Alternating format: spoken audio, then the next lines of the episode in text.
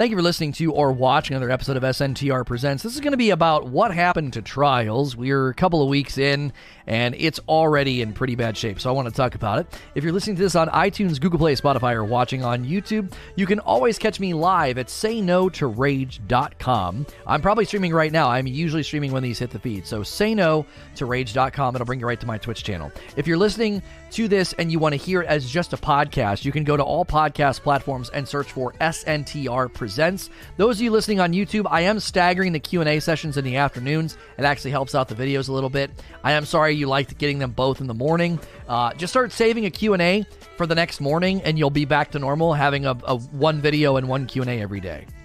So, what happened to Trials? We're gonna we're gonna walk through a couple of things here, because some of these things I, I, I think will get fixed in the long term, but some of these things need fixed maybe more in the immediate uh, term.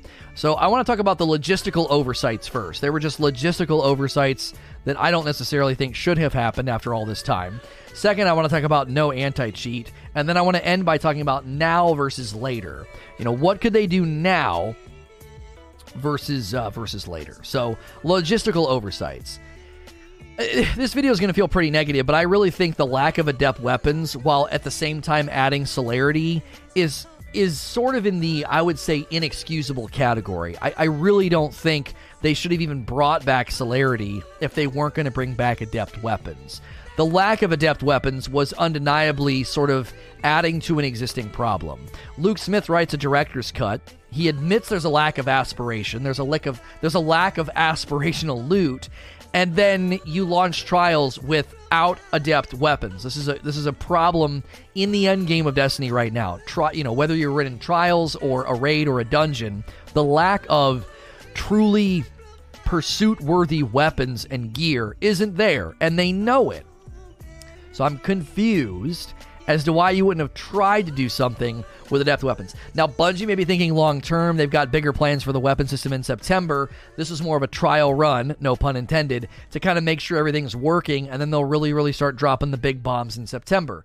That's great, but I think that oversight is one of the causes for frustrations in the community. Second, tokens with a win requirement and the loot pool limiting you can do for with low card farming was, again, in my estimation, a pretty significant logistical oversight.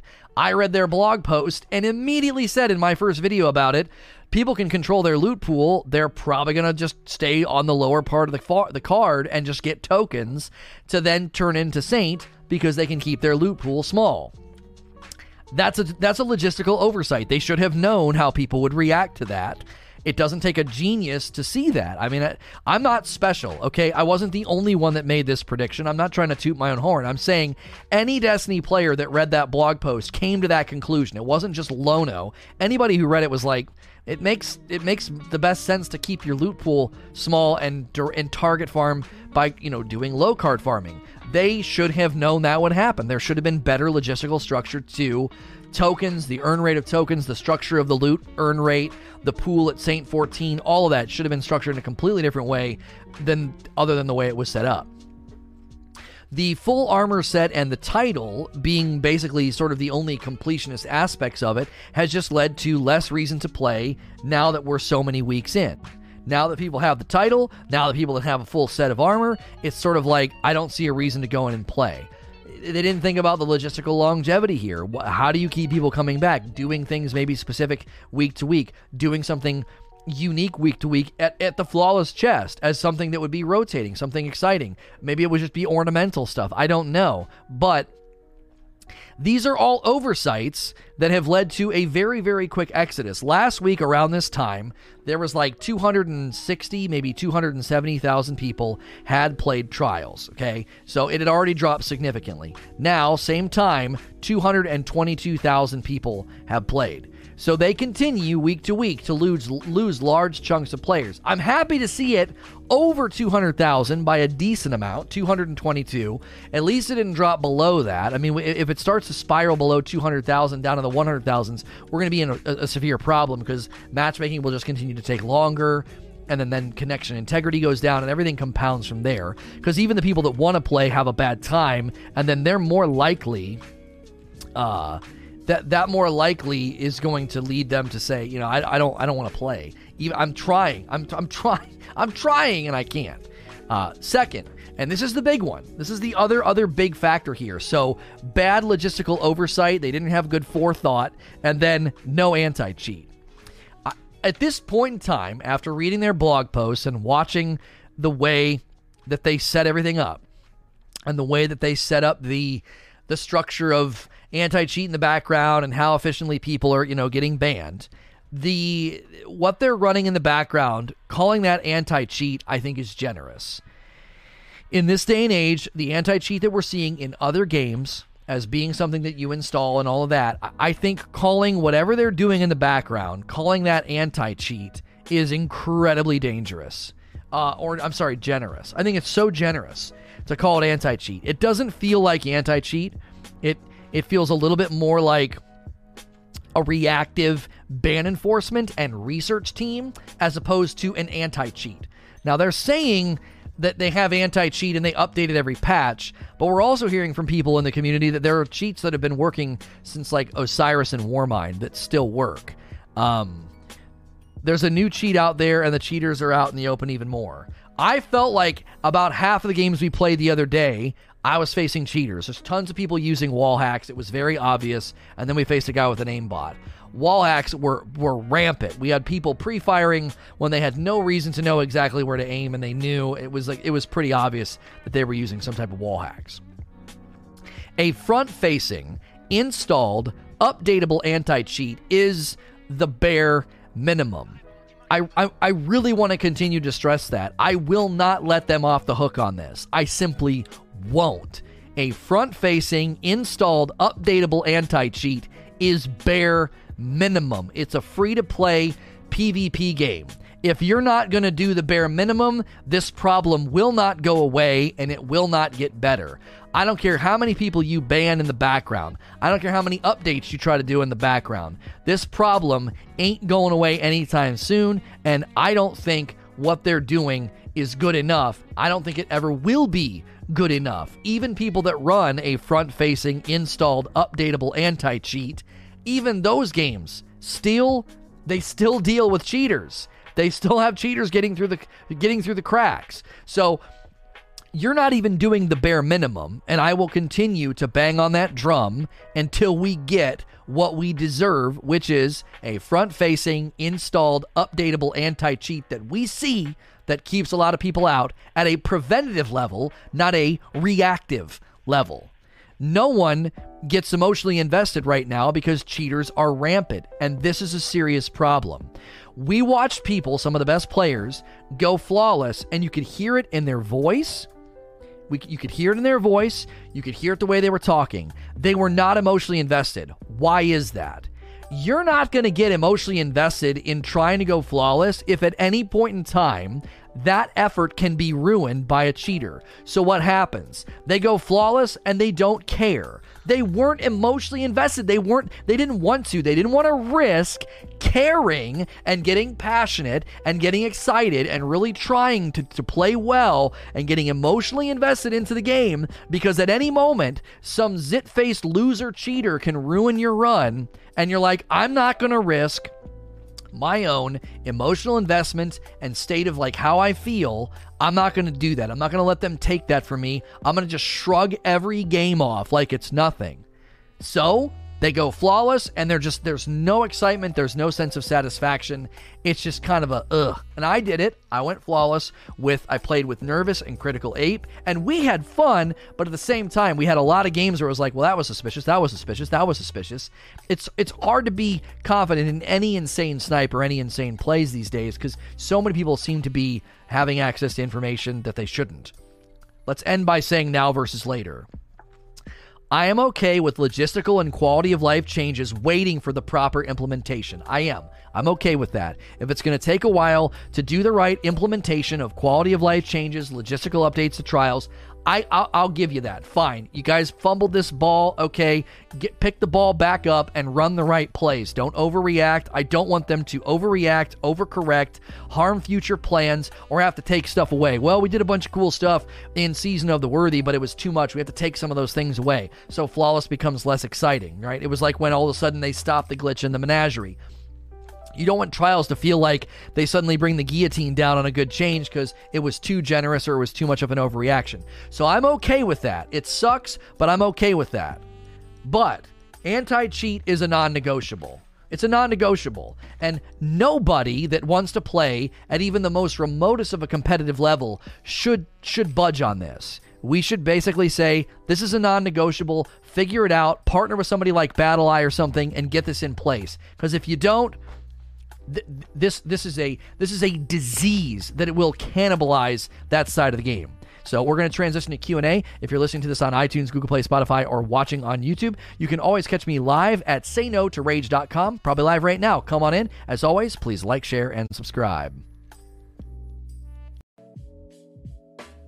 Thank you for listening to or watching another episode of S N T R Presents. This is going to be the Q and A session that followed my talk about what happened to Trials. If you're listening to this on iTunes, Google Play, Spotify, or watching on YouTube, I am probably live streaming right now. You can go to say no to rage dot com. That will bring you right to my Twitch channel, say no to rage dot com. If you're looking for the podcast version of this and you just want to listen to it, they come packaged as the video and the Q and A all together. S N T R Presents is on basically every podcast platform. All the people on YouTube, thank you so much. YouTube's been doing really well lately. Hopefully whatever change YouTube made continues. Uh, I've been seeing a lot more uh, views and new subs, so thank you for joining uh, the YouTube channel. Uh, appreciate you guys very, very much for doing that. Let's go to the first question. Ghetto Vision. Activision released a statement regarding seventy thousand players banned for cheating in Call of Duty. Although it's faux transparency, would it benefit Bungie to match uh, better these types of statements, reason Trials, or is it too late? Okay, this is the thing with cheating that I didn't really mention in my video because I'm kind of sick of I'm, I'm kind of sick of being like, well, let's consider this, let's consider this. No, give us anti-cheat. Like, I don't want to give them room anymore about this. However, I do think we have to consider the fact that, like, they can't just keep talking about it. The more they promote it, the more people consider doing it, the more people are made aware of, oh, you can cheat in Destiny. Well, isn't that what you guys and all the content creators are doing? Yeah, well, you know, th- that's my prerogative. Like, I don't, I don't work for Bungie, so I, I'm not gonna, I'm not gonna not talk about cheating to somehow, I, I don't know, I guess help less people cheat in the interim while they work on a solution. No, I, th- this is, I think, a worthy conversation to have, but I, I don't think Bungie wants to keep coming out and talking about it. Now, when they ban a huge swath of people, sure, you can let us know, hey, we just banned a, a big a big group. You know, we, we knocked all these people off, blah, blah, blah, blah, blah. The only problem with that is, also, you can create this sense of, you can create this sense of, oh, they just banned a bunch of cheaters, there won't be any cheaters this weekend, and then you're going to run into a bunch of them. Because one of the dangers right now is that they're not stopping it. They're, you know, they have their finger in a hole in the wall and water's just pouring over the top. It feels like I I ran into way more cheaters this last weekend than I ever have. It was obvious to me. The one team, we played them multiple times before I finally decided, like, okay, yeah, these guys are using something. And that was the thing, right? It took three games to really be confident, like, yeah, they're, they're using something. And, you know, a couple people were pretty blatant about it. There was a guy using an aimbot. It was so clear. He didn't get a single non-crit kill. His stats were absurd. He had like a ninety-seven percent accuracy. Uh, and he had every weapon he used, he had only precision kills with all the weapons that he used. So it was clear he was using something. And and I, I up to now, anytime I, I logged in and played, I, I wasn't running into that many. I would run into one or two. We would see one or two on the cards. It's a growing problem. And... The now some people are saying, and this is something that Paris is highlighting, is that the number of players is going down, but the number of cheaters is not, because they're more dedicated to play every week, right? Like, well, I'm going to keep playing and cheating. I'm not being banned. The numerator isn't changing while the denominator isn't, right? They're, they're, the number of players is going down, but the number of cheaters isn't. So you're going to just continue to match them at a greater rate. Um... Lu- uh, Lumi watched a match a cheater on Saturday night. They joined his Discord, and he finally admitted, and when asked why, he said it was because he was tired of cheaters beating him, so if you can't beat him, join him. It's literally perpetuating a worse environment. I have said many, many times that cheating creates two diseases in the community. It spreads more cheating because of that. The people are like, well, if people are going to cheat, I'm going to cheat. I, if you can't beat him, join him. Or, oh, you can cheat in that game? Oh, I'm going to go try and cheat, right? All these different lines of thinking, cheating begets cheating, like more people will cheat. It also creates another disease, the disease of skepticism. Every time I got insta-domed by somebody, I was like, oh, I don't know about that. I don't know. And a guy hits like eight, eight insta-snipe dome shots in a row, and you're like, oh, well, he's cheating. Now, if he'd have been toggling, he could have hit it. He could have waited and only used it when it mattered. You know, Wish You Luck put up a clip of somebody that did that. They went up on the guy's four zero. All of a sudden, the guy turned on his uh, his his cheats, and he was a Twitch streamer. Um... probably with like two viewers, Nightbot and his mom, but, you know, he's he's cheating, and he waited until they were down four oh to toggle and turn it on, and so people could get a little bit, you know, smart about it. They could decide to only turn it on when they need to, but the people that obviously don't freaking care, they're, they're just running it the whole time. I had people using wall hacks that, like, you can't hide that you're using a wall hack, okay? I played against wall hackers in Quake three. I actually saw footage of the wall hack in Quake three. I know what it looks like. Your brain can't ignore the information. You know when someone's coming, and you shouldn't know when they're coming, and you pre-fire almost habitually. You can't stop your brain from doing it. You can't be like, well, they're coming, but I should wait until this moment to fire because I need to ignore that stimuli and only acknowledge this stimuli. Like, you can't do that. You're going to give yourself away. So that's why I think a lot of folks are leaning on the wall hacks. They're a little harder to deduce. When somebody's hitting one hundred percent headshots, that's pretty obvious. When someone's predicting that you're going to come around the corner, lower to mid-skill players might just be like, well, that's a good player. I don't know what the frick happened. The guy just was, he shot me as soon as I came around the corner, or he knew I was coming, or whatever. There's an even more advanced wall hack in Destiny. It works as a soft wall hack. It gives you natural reticle movement. It's insane. Someone went undercover in the cheater Discord. Gee, many Christmas. Lucky watched a guy live streaming here on Twitch with hacks for sale and his Discord in his title. Then he was showing the hacks live on Twitch, flying around the map, going through walls, and aimbotting. Right, you know, those people deserve to be banned off of Twitch. You know, Wish You Luck got banned because he found a guy, he got banned from Twitch, not from not from Destiny. Wish You Luck got banned from Twitch because he found a guy cheating, saw he was a Twitch streamer, and said, chat, you know what to do. And they interpreted that as like targeted harassment, but it's like, it could have also been him saying, go report this guy, he should be banned from Twitch. I mean, that's what we're supposed to do, right? Like, you're making us police the dadgum game and the directory, so y- telling chat to go to this guy's channel, he didn't even say that, he just said, you know what to do, as in, you know what to do, we have a cheater on our hands, and he's a streamer, this person needs to be reported, you know? Like... Player one's on the ball. My coffee already shipped. I'm going to ask him after this Q and A how many bags we've sold. If you guys see the alert pop up or hear it during this Q and A session, I just partnered with Player One Coffee today, and we launched uh, the Rageless Roast. It's a light roast. It's really, really good. I've been drinking it for weeks. They sent me a couple flavors to try, and this is the one I chose. So if you go to Player One Coffee, all spelled out, no numbers, player one coffee dot com, you'll find my roast there as the featured one right now. So uh, people are going nuts and ordering it like crazy. Um, I don't have like a fancy hyperlink yet, but if you go to player one coffee dot com, you'll find my flavor there. So yeah, we need to go to the next question. I spent a lot of time on that one. Uh, Big Fesh. The update tomorrow is adding sixteen gig to the game. Does that seem on par for an event like this? It seemed like a bit large to me. Do you think it may have some surprises during the event? I sixteen gig, are we sure? Is that correct? That seems incredibly um, high, but it could be uh, it it could be um, it could be audio files or video files. I don't know. Maybe they're adding they could be adding some audio files in a trailer or something. Those will take up a lot of space. I'm not actually sure if that if that's is are we sure that's right? That seems absurdly high for just a little update. sixteen gigs more than the Season of Dawn update? That can't be right. Are you? Where did you get that? Straight from Bungie dot net? Are you sure? This season has little more than a three gig patch on stream? The game's over one hundred gigs now? It's got to be a one point six or something. You that has to be misread. Like large audio files. I mean, that is sixteen gig. I, that doesn't sound right. That's got to be. We have to be misunderstanding that, or that's a typo. Uh, Violent Serpent.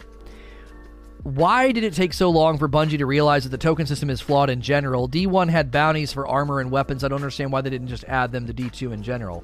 I actually think, I actually think that the the token system's better if they can get it right, because you can you can continue playing all weekend long on your hunter with the token system. You don't have to switch characters. You don't have to worry about bounties being completed. If they get wi- if they get rid of the win requirement, if they get rid of the win requirement, and they encourage the better teams to not not farm the bottom half of the card, the token system is fine. It's fine. I did it the other day. We were just playing and having fun. I was like, yeah, I need a couple more tokens to get to sixty. I literally need one more token right now. Like, I, I need to boot up and just lose a game with a team to get one more token, to get one more Ingram um, from him. So, the it, I would say that the token system is better. You're still dying on that hill? I'm not dying on that hill. If the token system works, it will be better than bounties. What do bounties do? Bounties limit you to only so much loot on a weekend. Bounties force you to change p- characters, and more casual players, a lot of them only have one character. You want as many people in the funnel as often as they possibly can on the weekend, and the token system, if done right, does that. The bounty system does not. The, you're, you're blaming the wrong thing. You're like, tokens are garbage. No. Tokens, if done right, would be significantly better than a bounty system, because you could play all weekend on the same character and just keep things, you know, over and over. Now, they could make the bounties repeatable, so maybe you could just do repeatable bounties over and over and over again for drops, but then that completely invalidates the, the, like going flawless if it's that easy to get loot from repeatables. You, you don't want to overbake the cake and make it too casual. Casual players will only play for bounties and immediately leave. You'll have the same problem. Exactly. If you want people jumping in the funnel all weekend, you just have a healthy trickle of tokens for games one through three. Remove the win requirement. You're just playing and getting tokens, and then you can take them to Saint fourteen, right? And then the other people that are you, you don't want them bottom card farming. You got to give them a reason to go to four, five, six, and seven and go flawless. I think people are zoomed in on tokens, like, tokens suck. And it's like, that's actually not the problem here. It really isn't the issue. The issue is win requirement, get rid of it. Token payout, make it a little bit better. Make it significantly better for four, five, six, and seven so people start low card farming. And you'll probably have more people just jumping in. Uh, Kasami. Do you think adding three new exotic armor pieces per season is too little? Grinding for new exotics used to be the reason to play. This this is not our issue right now. If you want to look at this season in particular and highlight problems, I wouldn't think this is the issue. One exotic armor piece per character and a handful of exotic weapons every three months, I'd actually say is pretty good, and probably putting us on a pathway of a very bloated exotic pool. Um, so I don't think we need, I honestly don't think we need any more exotics than we're currently getting. I think that the dole, the doling out of exotics is honestly kind of high, uh, you know, historically here. Um, Thank you, Anx, for the ten dollars. I don't have alerts on in this scene. I have the coffee one, but that's it. Watching your stream for a while now, just want to say things. Uh, thanks for the good time while watching Q and A, still lurking behind chat. Wish you the best with your uh, your new home. Stay healthy. Thank you very, very much, um, Eggs, Angstays zero eight one five. I appreciate that, dude. Thank you, thank you, thank you. All right, next question. Parasito. Some high-skilled players I know are moving to console when they play Trials and completely stomping people. Will this encourage the console player base from playing, furthering, hindering the numbers? Ghostwood, thank you for four months. Man, I... Oh. Yeah, this is going to make things worse because people are going to feel like console's a sweatbox now. They can't play and enjoy themselves. It's just too competitive. Um... I don't know. twenty tokens for the Ingram, one token per loss, so someone should take twenty butt whoopings to turn in one Ingram. Okay, here's the thing, Ghostface. You shouldn't be able to get a healthy turnover rate of loot in Trials if you're doing nothing but losing. Just write that down. I stand by that. If that's elitism, then so be it. You should not be able to get a healthy turnover rate of loot from Trials of Osiris if all you're doing is losing, right? If you literally lose twenty games in a row, yeah, I'm okay with it taking that long for you to get loot. It's Trials. You shouldn't be able to go in and just fricking throw and get loot. That's dumb. Like, I get where you're coming from, but there should be some level of requirement. If you want to go to bounties, I mean, at least on bounties, you got to get kills, you got to get wins, you got to get reses. Those were usually the types of bounties in D one. It, it should be an unhealthy and slow turnover rate of loot. If you're just losing game after game after game, it's Trials. You're supposed to get rewarded for winning. So I would say maybe two tokens for a loss, and then maybe four for a win, and then really crank the knob when they get to games four, five, six, and seven. So people would be stupid to ignore games four, five, six, and seven. You would never want to reset your card because you're going to get more tokens on the back half. Even if you're losing on the back half, it should be more rewarding to get people out of the bottom. But, you know, ten... ten, ten losses in a row getting you an Ingram. I mean, that's that's a lot of losing, man. I don't know. that, I, do you understand? I, I think you, you have to understand where I'm coming from. I don't want to act like an elitist jerk, but at the same time, I don't want to dilute Trials into, yeah, dude, you can just go in and lose like a total blind idiot and uh, just just A F K your way to loot. Like, you're not even looking at the television, you know? I'm average and it's so sway to make it to five. Well, that's why you have to hear what I'm saying, though. Everybody's zooming in on tokens. That's not a solution. There's a bigger, more nuanced, multi-pronged solution here. Picture it like a fork, okay?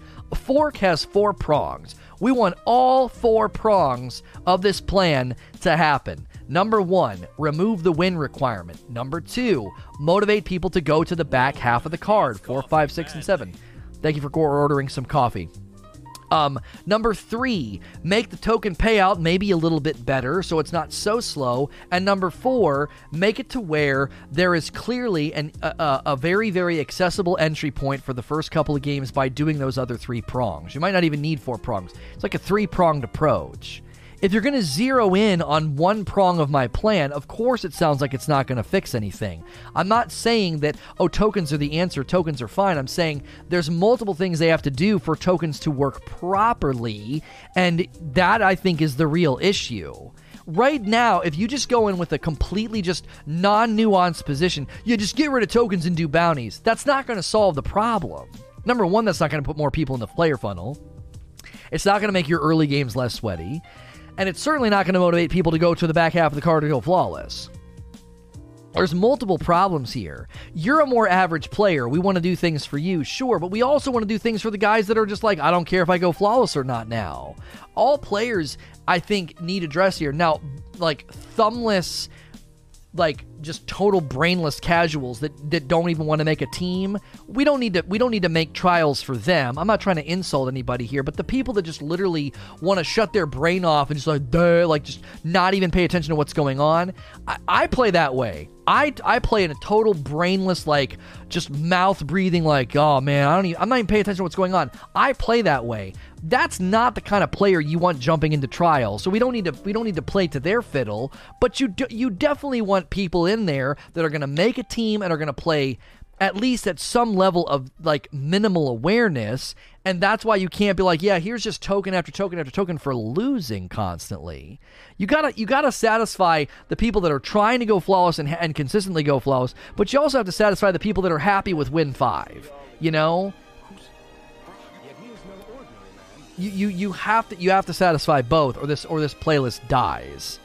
There's there's extreme examples in this in this player pool, and I don't think we need to make make Trials just for the elite the elites at the top, the top one percent, but we also don't need to go in the opposite direction and make Trials for like the people that literally just fall asleep while playing because they're just it's just something they do to pass a time after work and they're not even taking it serious. We don't want raids or Trials to be structured for them. Dracus, I haven't heard anything on the effect hacking is having on PvE. It seems victimless, but what about the ripple effect in the rest of the game? I don't know. I've not seen or heard anything. I mean, Obviously, when people ask about leaderboards, this comes up because I say, you know, people people cheese their way to the leaderboards in Challenge of Elders, and basically every week Bungie was congratulating people that were basically just using exploits. It was kind of dumb. Um, there was like a couple of weeks where streamers were doing it legit, and then people started cheesing it, and it was, you were basically congratulating people for uh, for for using in-game exploits and bugs. Uh, U S Army Operator. What do you think of account recoveries in Trials? I'm old and I stink at games, but I love Destiny. I can do PvE, but I have a zero point three K D in PvP. I got a recovery last weekend with Panda to get Trials gear. Does this hurt Destiny? Um, Endo, Ego with thirteen months. I'll trade you a sub for a hint at the next show on the S N T R network. Um, it's going to be funny. I don't know. That's all I got. Uh... Thank you for thirteen months. The... Oh, man. Recoveries is a touchy subject because people are like, well, it's against terms and conditions. And Bungie doesn't seem to care because they're not they're not stopping anybody doing it. Um, well, unless you're Wish You Luck.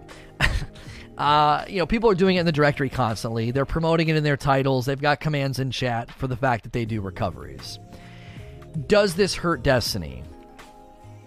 If you have a healthy player pool and, you know, anywhere from three hundred to four hundred thousand a week are playing Trials over the weekend, I, I think recoveries are like a drop in the bucket. They're they're so inconsequential in the just the, the mass player base that we have. We don't have that many people um, doing it. I mean, the people that are doing it are, are such a small scale in comparison, you know, to the million or so people that play every day. But... Uh, it, it really isn't my place to talk about it, right? It's not my place to talk about it. If you if, if there are willing consumers, if there are willing consumers willing to pay for a recovery, then how can you get mad about somebody who's like, I have the I have the the freedom in my current funds and income to pay some streamer to take my account flawless. I'm going to do that. And the streamer's good enough to basically make good on the promise of the transaction. You know, they're going to actually do it for you. Here's why I don't think it's bad for the community, or for Trials specifically. You're going to face them anyway, right? It's not like they're getting around some skill-based matchmaking loophole where, well, you wouldn't play them, but they were playing on some account with terrible K D, and you matched against Panda or Potato or Potato or whoever. Panda and Potato. Potato should rebrand. Anyway, um, they, they, you're not going to get ar- away from those guys. If they're in the player pool, you're going to face people at that level. If you're going off-site and checking stats and you're like, well, that was definitely a recovery. That guy's stats were terrible.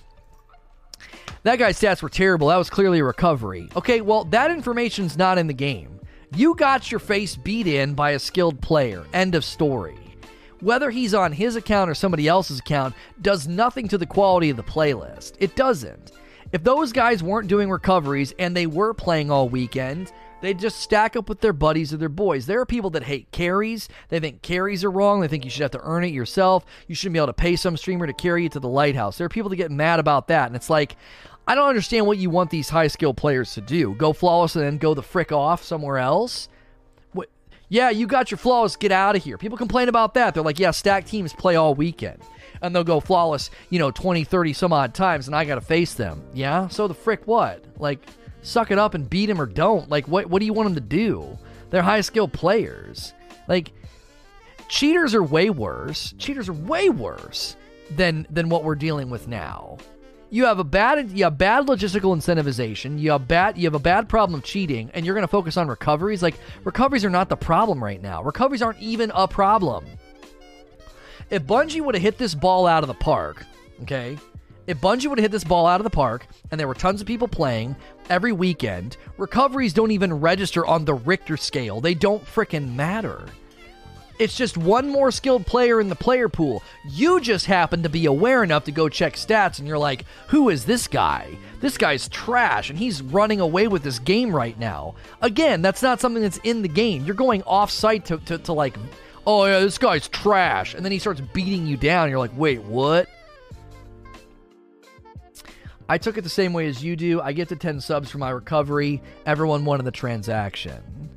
Right, like these guys, again, these guys are selling a product that's in demand. I don't know. Strong disagree on this. If everyone plays on their own account, the player base will go up. Trials should not cater to streamers and their ability to monetize their game skill. But that's not what Trials is doing. Trials is doing the exact opposite of that, Red Giant. Tri- Trials streamers... Thanks for ordering some coffee. Trials streamers don't even want to play right now. What are you talking about? The entire playlist is so catered to the bottom half of the card. That's not catering to streamers. Trials is literally right now built for medium skill players. And because it was so disproportionately focused on the bottom half of the card, tri- trial streamers and high-level players started bottom card farming.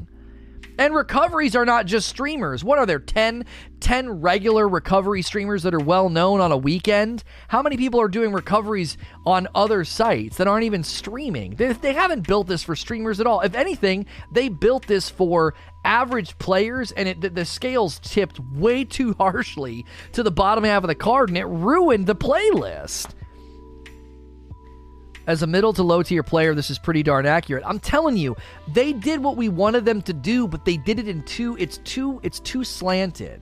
Before Trials came out, I said they need to make sure you can play, run bounties, get gear if you're a more mid lane player. And they did that. They did it to such a degree that even the high level players were like, it's better to low card farm. So again, that's a logistical oversight. Bungie should have seen this coming and been like, like, man, streamers are literally reading our blog post on it and talking about low card farming and the game mode's not even out yet. Like, who did you run this by? That's my question. It's a logistical oversight. Who do they run the system by? If they had to show me those, send me those notes, make me sign an N D A, and I'd have been like, dude, people are going to low card farm. What are you doing?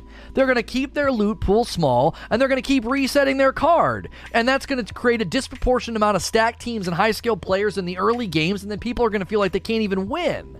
I would I would have told them within minutes, like, this is this is bad. You can't do this. They, they didn't build it for streamers. Jiminy Christmas. It's not built, it's not built for them at all. You make an appearance in Fallout Play's new cheating compilation YouTube video? Oh, what? Wait, why am I in the video? we, I, the cheaters we faced weren't super obvious. They, you know, you could see them. But uh, is it just me talking about it? T-Funk um, says... Looking back on what Bungie said and how it's been handled, did you think Trials launched... Do you think it launched half-baked? Oh, yeah. Yeah. Oh, it's a clip on your show. Oh, really? So it's me talking about it? That's interesting. I didn't realize he did that. That's cool. I'm fine with that. Fallout's a, Fallout's a friend. That's cool that he did that, though. Um, yeah, it launched half-baked. Yeah, it did. one hundred percent. Th- this did not uh, this did not launch as a as a fully orbed uh, situation, and the only explanation that I can come up with, okay, um, the only the only theory I can come up with is Bungie knew they were going to have to go through birth pangs of the return of Trials, and they did it now to get this out of the way. They knew they knew that they were going to have problems. They knew they were going to have to deal with this. So they did it now. So in September, if they do do, I believe they will. I said do do. All your kids can get to laugh at that that are getting to listen. It's family friendly, but I apologize. I just said do do. So they're probably going to say that the rest of the day. Um, really drive your parents crazy with that one, kiddos. I believe they will do Adept Weapons in September. I believe it. I believe it. I, I, you can't you can't ignore the requests of the community, but you also can't ignore the fact that Luke Smith essentially said year four will be when we start doing this sort of thing. So I think they got this out of the way now. And you know how we respond. If Bungie announces that in September they're going to do Adept Weapons, all new armor set, all new everything for Trials, and they do, between now and then, they get out some quality of life adjustments to the logistical structure of it, then I think that's what they wanted to do. I there, there is no way, there's no way they launched this and thought, this is just going to be smooth sailing. I, I almost question the video. It's like, it's kind of nuts. It's back. Yeah, we did not want this to come out half-baked. Holy frickin' moly. Why you invited trial you'd invited Crafty and and Lupo. I want to know who else they invited. Were they even aware of the structure and how it was going to be set up? And if they were, did they provide feedback and say, this is a really bad idea? Like, I don't know. Who who saw this? What Destiny player saw this and was like, oh yeah, dude, that's great. B W is there too. I, I would love to interview B W and be like, what what feedback did you provide? Were you aware of all this? Did you foresee any of these problems? I feel like any one of those guys had to know this stuff was going to happen. Now, if they just went in and played, and they just went in and like tested out the maps and checked out the loot, they might have been like, well, people are really going to want adept weapons, and Bungie could have been like, well, yeah, I mean, we'll, we'll, we're, we were planning to do that later. We can't do that right now. Lupo and Kraft weren't even playing. Oh, but come on. Those are both really intelligent guys. You you think that they need to actively be playing Trials in Destiny right now? Do you think me playing Destiny right now is how I came up with low card farming? No, I read the description. I was like, people are going to low card farm. Like, I, I don't I don't have to play Trials or play PvP concurrently to know that or to see that. At this point, I can only assume their silence on the matter is deliberate. Whose silence? From the streamers or from Bungie? I don't think that it's technologically possible to get ahead of cheaters in a peer-to-peer game as long as it's free to play. It's too easy to brute force and circumvent anti-cheat. Unless Trials is put behind a paywall, there's no turning back. Nah. Streamers who attended? I don't know what kind of N D As they signed. I don't. But I, I don't know how you wouldn't have looked at this logistical structure and been like, dude, this is going to go over like a lead balloon. This isn't structured well. A paywall is going to do nothing when someone's willing to pay a twenty-five dollars monthly fee to see through walls. Like, the paywall's not going to do anything. Like, a monthly, a monthly fee. This guy's paying twenty-five dollars a month to see through walls. What the frick? You don't have anything better to spend your time on? Like, if you don't have five dollars a month to sub to a streamer, you're just not managing your finances right. Arcanus. Do you think these disconnect bugs uh, players are experiencing on P C is more damaging to the health of the game? Well, sure. I mean, they're trying to fix that. They're trying to fix that. So that and they and they and in so, in some respects they have. So.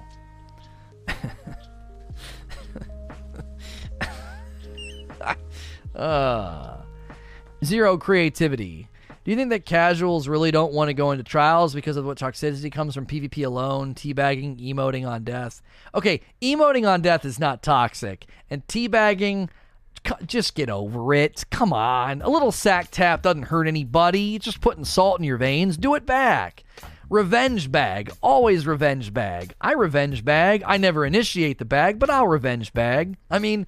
I, I, Potato bagged the guy the other day for using Antius words. I was like, oh my gosh. Everybody's in such a bad, foul mood. Like, Potato was like, no, it's Antius words. Like, bagged on the guy. I was like, Potato, settle down. It's like, gee, Christmas. That's a salty potato chip. There's so many jokes there with his name being Potato. In any case, a little sack tap doesn't hurt anybody. You know what I'm saying? A little... A little emote. They're there. The emotes are literally designed. Some of them are designed to put a little salt in your eye, dude. There's one that's literally a a a, a, a tombstone. Come on, like if this is your version of toxicity, your you your your like toxicology report is is slanted in one direction. They're if they're sending you hate mail and saying nasty things and slurs and all that, well then sure, that person is, you know, probably in a dark place. Um but I would say uh I I would definitely say that they need to um they they need to like try to take action against like communication and stuff. Like if people are sending nasty word, you know, and slurs and stuff, Xbox and Sony g- generally handles that. But if all they're doing is is they're giving you little respect kneels and emotes, like come on, man, you gotta get over that. You you gotta get over that. That's lightweight compared to what a lot of communities do to each other. There's literally a salty emote, exactly. N F L grades. As a Trials fix, how do you feel if they are able to stack wins on a card even past three losses? You could keep your card all weekend, just play until your desired destination. What do you think? Okay, so this is where I would classify your suggestion as an overreaction, okay? There are changes they could make to make Trials more accessible, removing the win requirements, you know, motivating the hardcore players to not hang out on the bottom half of the card. Those two changes should lighten things up a little bit. I also think they could do like a triple Trials token weekend where they really blow the lid off and try to get a lot more people playing, because that just makes everything go very quickly, right? However, this is an overreaction. This is like, oh yeah, eventually you're just going to end up at the lighthouse, right? Eventually you're just going to finally get that seventh win. That is not Trials. You can't... This is one of the reasons I love Trials. You cannot replicate the feeling and the intensity and the intensity and the emotional investment when you were on a game seven with no mercy and it's a tough game. Everything is on the line. Like, that feeling can't be replicated. You're going to dilute that if every time I'm on game six or seven, I'm like, it doesn't matter if we win or lose. Yeah, it's fine. Next game. We'll just go to the next game. It's fine. It's fine. It's you. You turn, you turn the game into a shrug fest. Everyone's just shrugging, like, yeah, oh well, well. You know, that's what's happening right now. Because because people are worried about cheaters, they don't get emotionally invested. Because becoming emotionally invested in something is a risk. This is where the whole. This is where the whole cringe culture comes from. If you see somebody excited about something or celebrating something, like the guy who cried when he saw the trailer for Star Wars, you know, and that woman like made fun of him. Well, frick her and her dumb face. This guy got popular and he got invited on shows and stuff because of her idiocy. But that's where cringe culture comes from. Everyone's scared to get invested into something and because it's risky, right? You get emotionally invested in something, it could be bad, it could be disappointing, you could get made fun of by people on Twitter and stuff. And that happened recently. There was a clip of a guy that was really excited he beat Triple Rec, and like everybody was making fun of him. And I'm like, he wasn't even rude, he was just excited. Everybody's like cringing at somebody being excited about something. Well, that that hesitancy to get emotionally invested, this is true in relationships as well, by the way. If you've been if you've been hurt and, and you've been like rejected a lot, you don't get emotionally invested. You get cynical and negative and numb because the risk of becoming emotionally invested can lead to pain. Well, that happens in video games. If you know there are cheaters afoot and they're everywhere, it's really hard for you to get emotionally invested. Why? Because of the disappointment and the frustration that comes from that. Well, if I get emotionally invested in this Trials card and we run into cheaters on game six or seven, I'm going to get really frustrated. So as like a as like a protective measure, as a, as a form of like almost like a coping mechanism, you disengage your emotions. You don't care if you win or lose.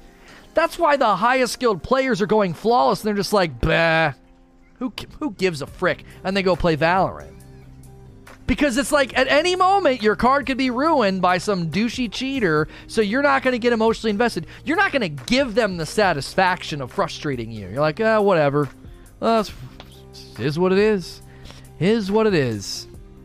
And then they go play something else. Because if you're not emotionally invested, there's no... There's no loyalty tether. There's no excitement tether. You're just kind of like, bah. So when you're, you know, you're worried about people stacking and winning all weekend, I mean, I got news for you. The, the, these guys aren't even going to play anymore. They're just like, I don't, I don't want to get emotionally invested in this right now because it's just a cesspool of cheating and nonsense. So you, with your idea, would do a similar thing. Just, oh yeah, eventually with your seven wins you get to go flawless. You just robbed Trials of any more any potency that it had left. It already hurts right now. It's already hurting. There's not a lot of potency. But man, I love playing and being on the last game of the card and not having mercy. I love that. I, I hate it at the same time of loving it. It's like when you go up on a really, really high roller coaster and you're like, I hate this. I hate this feeling. And then you go down and you're like, I love this. I'm so glad that I did that. It's a similar feeling. It's like, I hate this. Oh, oh, it's so tense. If we lose, it's over. You can't replicate that. You can't like put that in a bottle and drink it later. You have to be in an environment where losing matters and winning matters. It's such a good feeling. That's why battle royales became so popular, because when you actually get to the end, it's like, oh my gosh, everything comes down to me and that guy over there. And it's a really addicting format because it's a rush to get that far.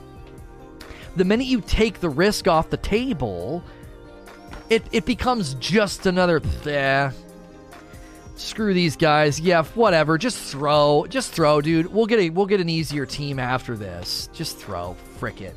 We're down three oh, four oh. Instead of being like, come on, man, we can come back. Let's make some plays here. So that's why I'm I'm uh, I'm shooting your idea down. Cloud plays. Do you see Trials being a breaking point for the game? As I know a fair amount of people who have quit playing because of Trials' current position in the game. I, I don't buy into this narrative ever, the breaking point, the make it or break it, this is, this is, this is, it's, it's now or never. We survived Destiny two vanilla. I think if they can make the good improvements and do some awesome loot, the people will always come back. Because the feeling in Destiny, the movement, the supers, the gunplay, and Trials, what Trials gives you as a feeling, you can't really replicate that anywhere else. They're all running to Valorant, okay? Well, what Valorant is first to thirteen rounds.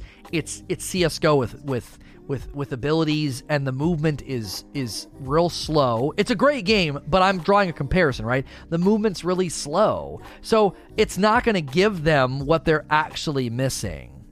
It's like your favorite pizza joint shuts down and you're like, or you don't like your pizza joint anymore and you start going for burgers instead. Well, it's not quite the same, you know? It's not quite the same. It doesn't really hit the way that pizza joint hit. Well, you find out that they they changed ownership and they got the good ingredients back. They got back that chef that you know makes the crust the way you like it. You're going to go back because you can't get that anywhere else. You can't get that pie anywhere else in town. And that's where that's the way Trials is. Trials is the best cocktail of Destiny's PvP. I will always I will always stand on that. I, I truly think that. And that's why If if you go to other games or play other games for a time, they'll they'll scratch your back, but not quite the right way. Nah, it's not quite the same as a really, really good Trials card.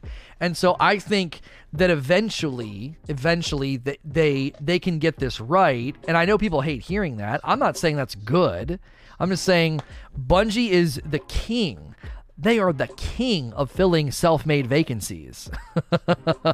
And we celebrate it. Thank you, Bungie. Oh my gosh. You created this giant chasm and nothing was in it and we didn't understand it. And now it's full of stuff. This is awesome. We, we do this all the time. We do this all the time. Juantonio, after watching the news about how much people are cheating in Call of Duty and Valorant, do you think that since we play so much Destiny, we feel the issue even more? Cheating's on a rise. Cheating's on a rise. There's a handful of reasons for that. There's a handful of reasons for that. People were cheating to try to qualify for Fortnite uh, because money.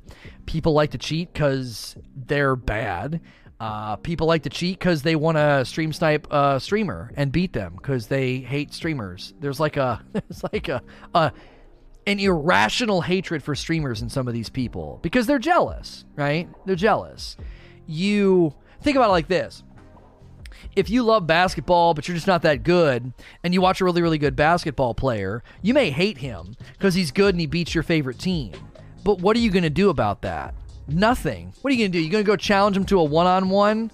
No, you can't do that. But with but with streamers, you have like this direct line of access to be like, I hate this guy. He's really good at the game, and he uh, he said something one day. He answered my question. I didn't really like it. So screw this guy and the horse he rode in on. I'm going to try and stream snipe him and cheat against him. You're just really, really accessible as a streamer to some degree. Stream sniping in uh, Rainbow Six Siege was at, was at such a bad state that ammunition. This is Anne we're talking about. She's a slayer, and she's like, I don't even like streaming this game right now. because people are just stream sniping me. Uh, Fuya. Fuya was saying the same thing. Fuya is a funny, really enjoyable streamer, and she's good at games like that. And she's like, I don't want to do this. Why do I want to do this? Why do I want to put up with this crap? Right? So cheating, cheating has like multiple reasons why it's on a rise. Also, we're in a situation right now where gaming is going through an evolution. It used to be you would buy a game and you would just play it on your Xbox. Now you can I P spoof, hardware spoof, download the game for free. And because it's on a computer, it's easier to get to the source code so people can build hacks and get around this and get around that. Like, gaming is going through a weird evolution right now. I mean, come on. It happened with Quake. There was a reason that Quake, back in the day, had to partner with Punkbuster because the Quake engine and source code was public. I could go in and change all kind of settings in Quake with the, with the, um, the, co- was it called the console? The, the thing that came down when you hit tilde. Oh, shoot. What was it called? Anyway, I could change all kind of things in there. I, I took my textures off, increased volume, did this, did that, all this stuff. You do all that on the back end. So back then, that was something you could do. But when Punkbuster stepped into the scenario, I P banning and hardware banning, those people could never come back. These days, well, you run a V P N, pay for NordVPN, it's, it's pennies on the month, and then you can change your I P as many times as you want. Hardware spoofing, blah, blah, blah. Like, this has been around for a long time, but I think there's there's easier ways to circumvent your ban. And in the past, that was it. You took a really high risk if you were going to cheat in Quake three.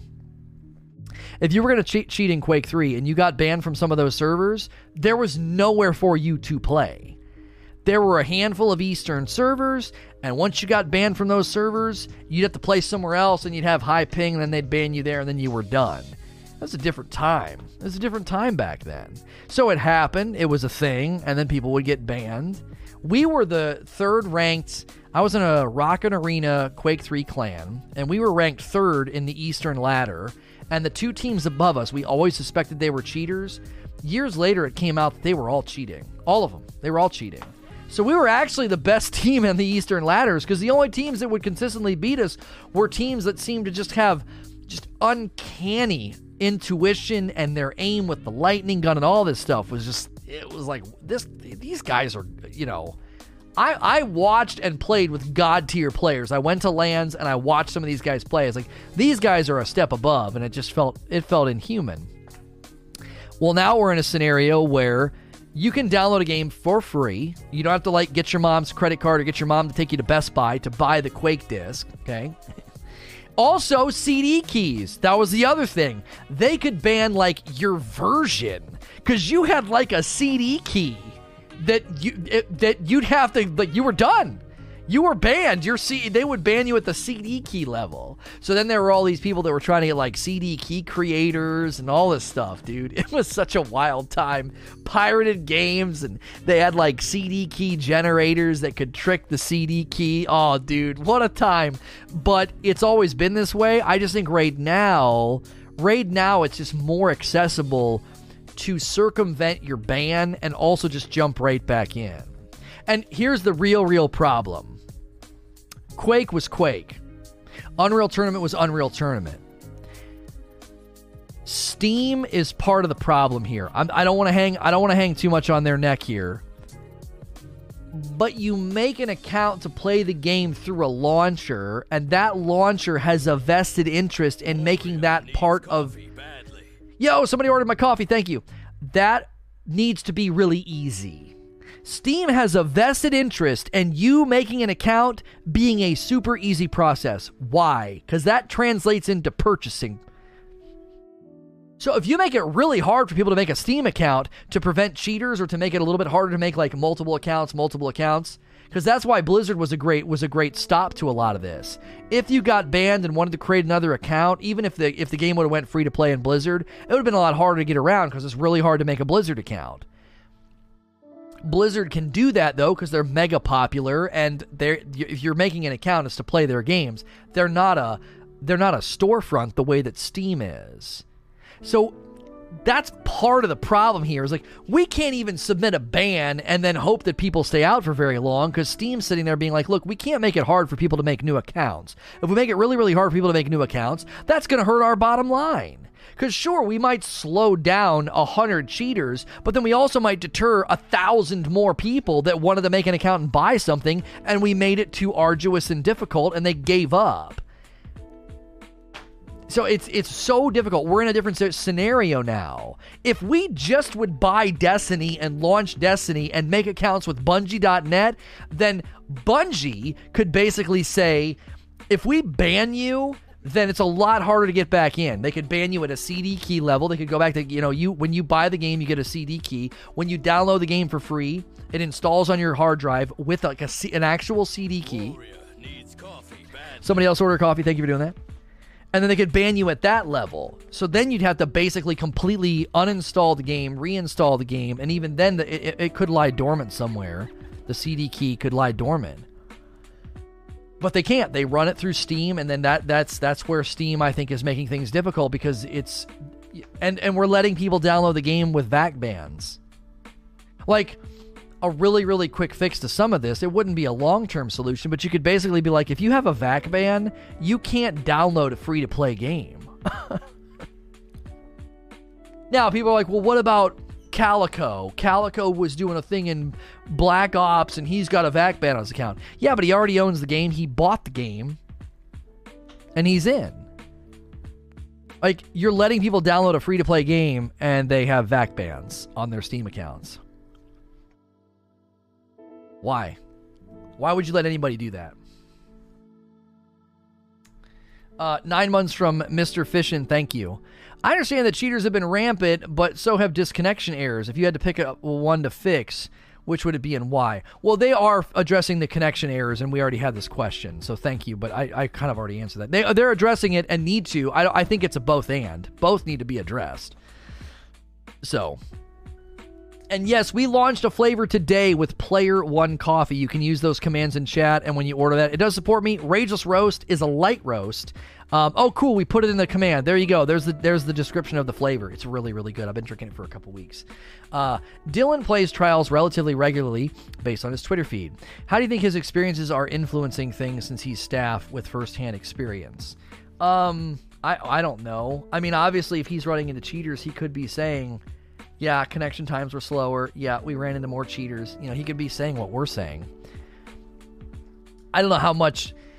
As a community manager, I'm sure he's taking what we're saying and giving it to them. But at the end of the day, he's one player.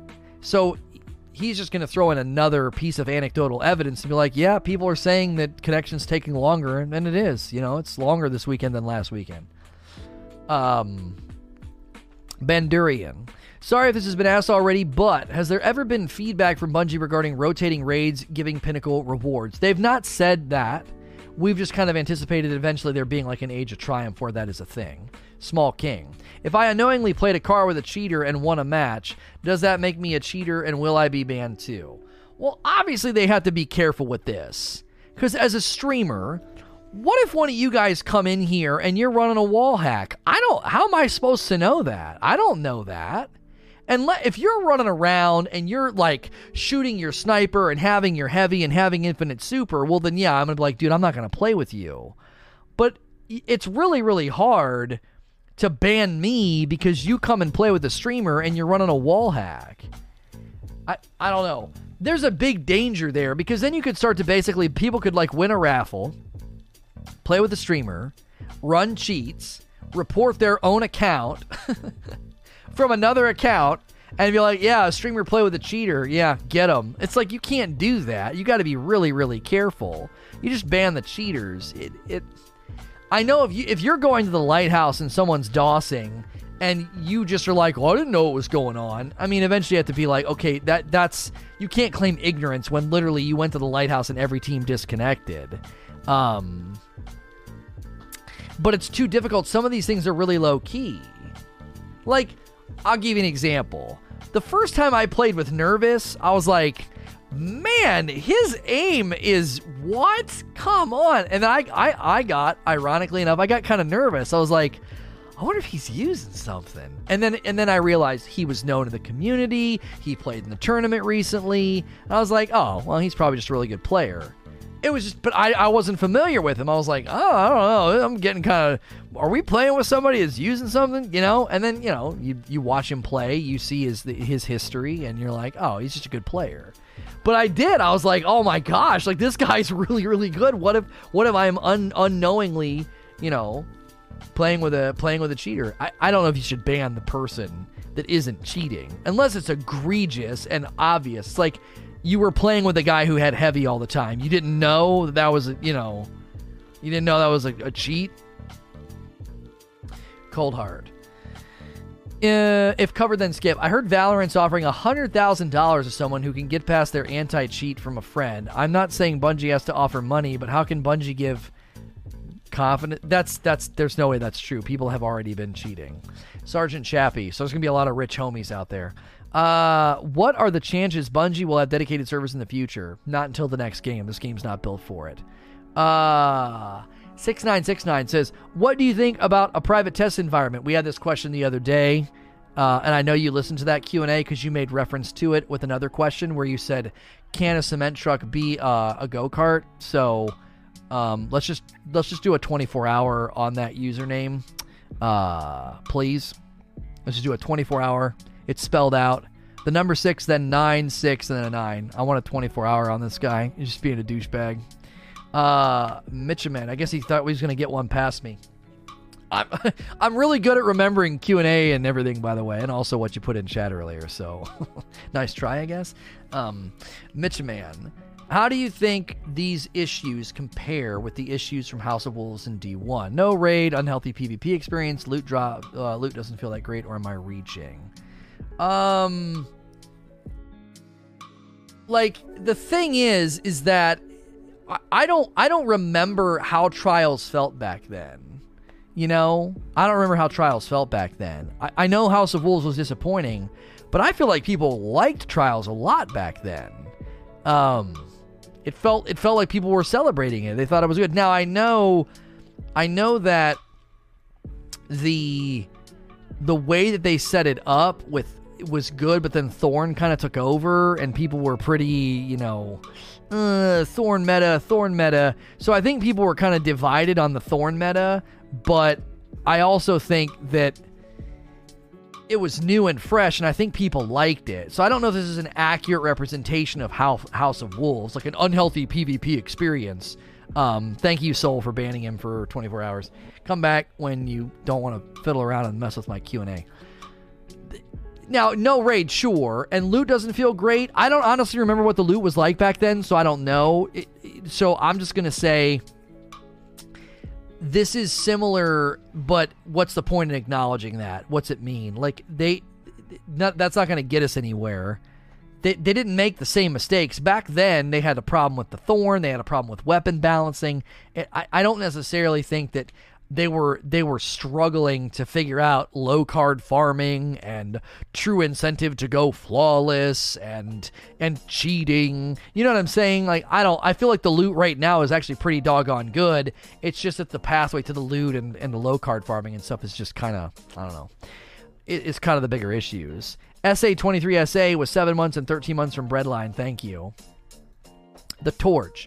What percentage of the two hundred twenty-two thousand people playing Trials do you think are A, playing one card, running into cheaters and leaving, or B, are people who are running a handful of account recoveries per day, not unique players? I'd bet twenty-five percent at least. So you think out of two hundred twenty thousand people that twenty-five percent are account recoveries. You think over fifty thousand players in the player pool are account recoveries. You th- that's a high, high number.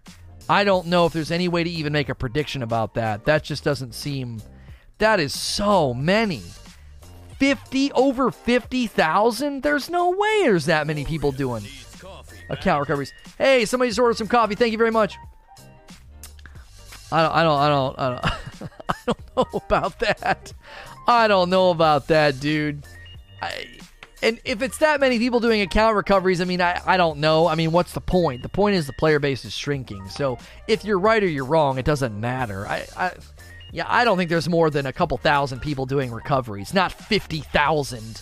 Like, maybe even not fifty thousand people, but maybe you're saying fifty thousand accounts have been recovered. Um... Account recoveries are super cheap. twenty-five dollars for hacks and fifteen dollars for an account recovery. Easy. But you think that much money is moving every weekend? I own a boosting website and we do three hundred recoveries for Trials weekend. We're not even top five. Yeah, but three hundred? Like, that's a drop in the bucket of fifty thousand. Smaller recovery streams have ten hours worth of V O Ds per day running recoveries.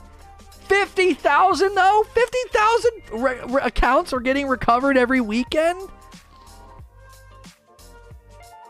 I, in any case, I, uh, that's high. Um, I don't know.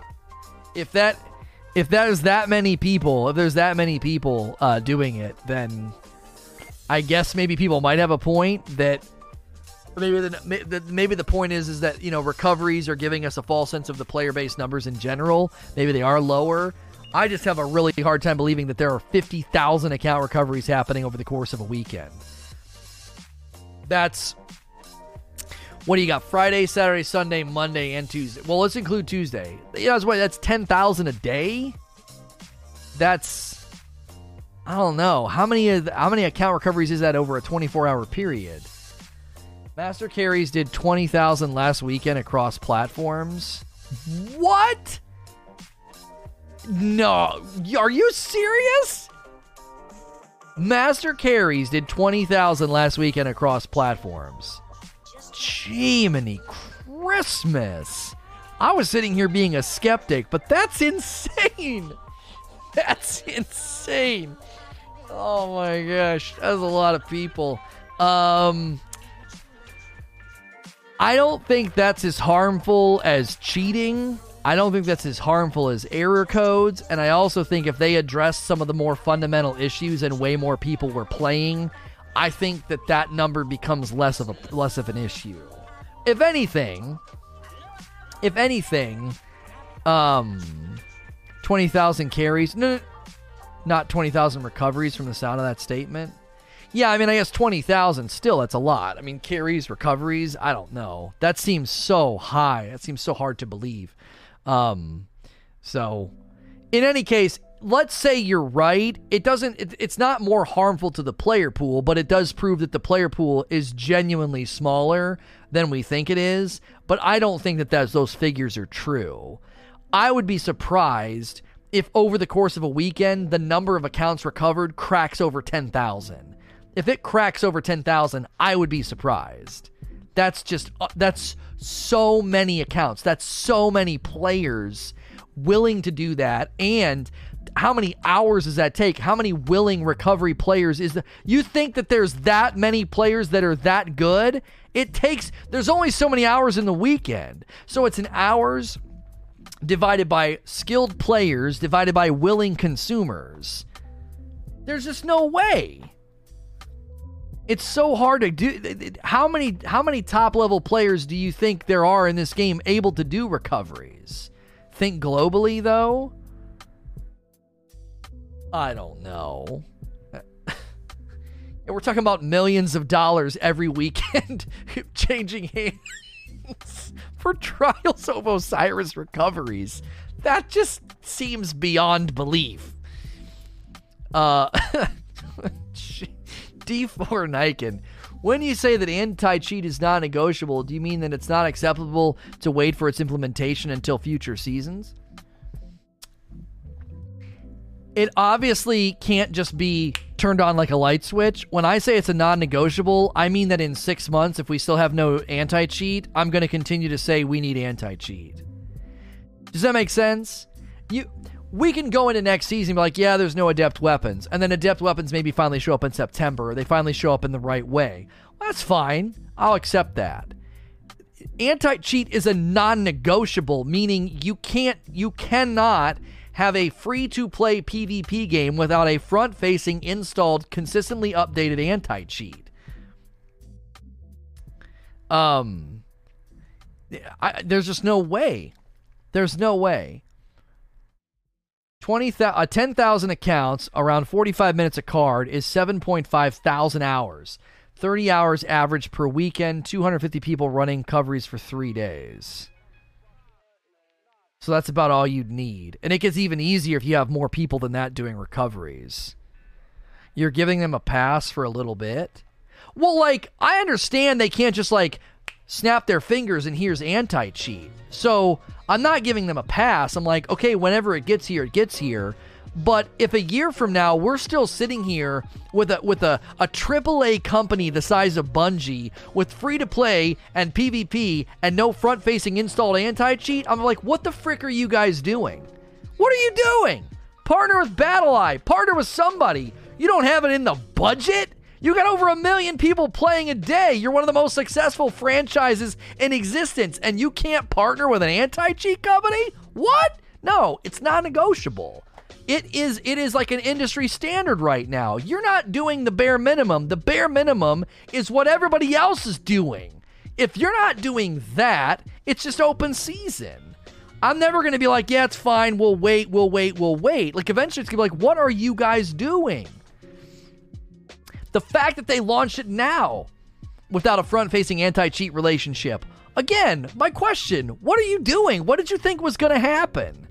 Did you not watch the cautionary tales of Fortnite's launch, Apex's launch, Call of Duty's launch? Like, how many games have to launch free-to-play that get shredded by tens of thousands of cheaters for you to be like, do you guys, do you guys think we should have an anti-cheat?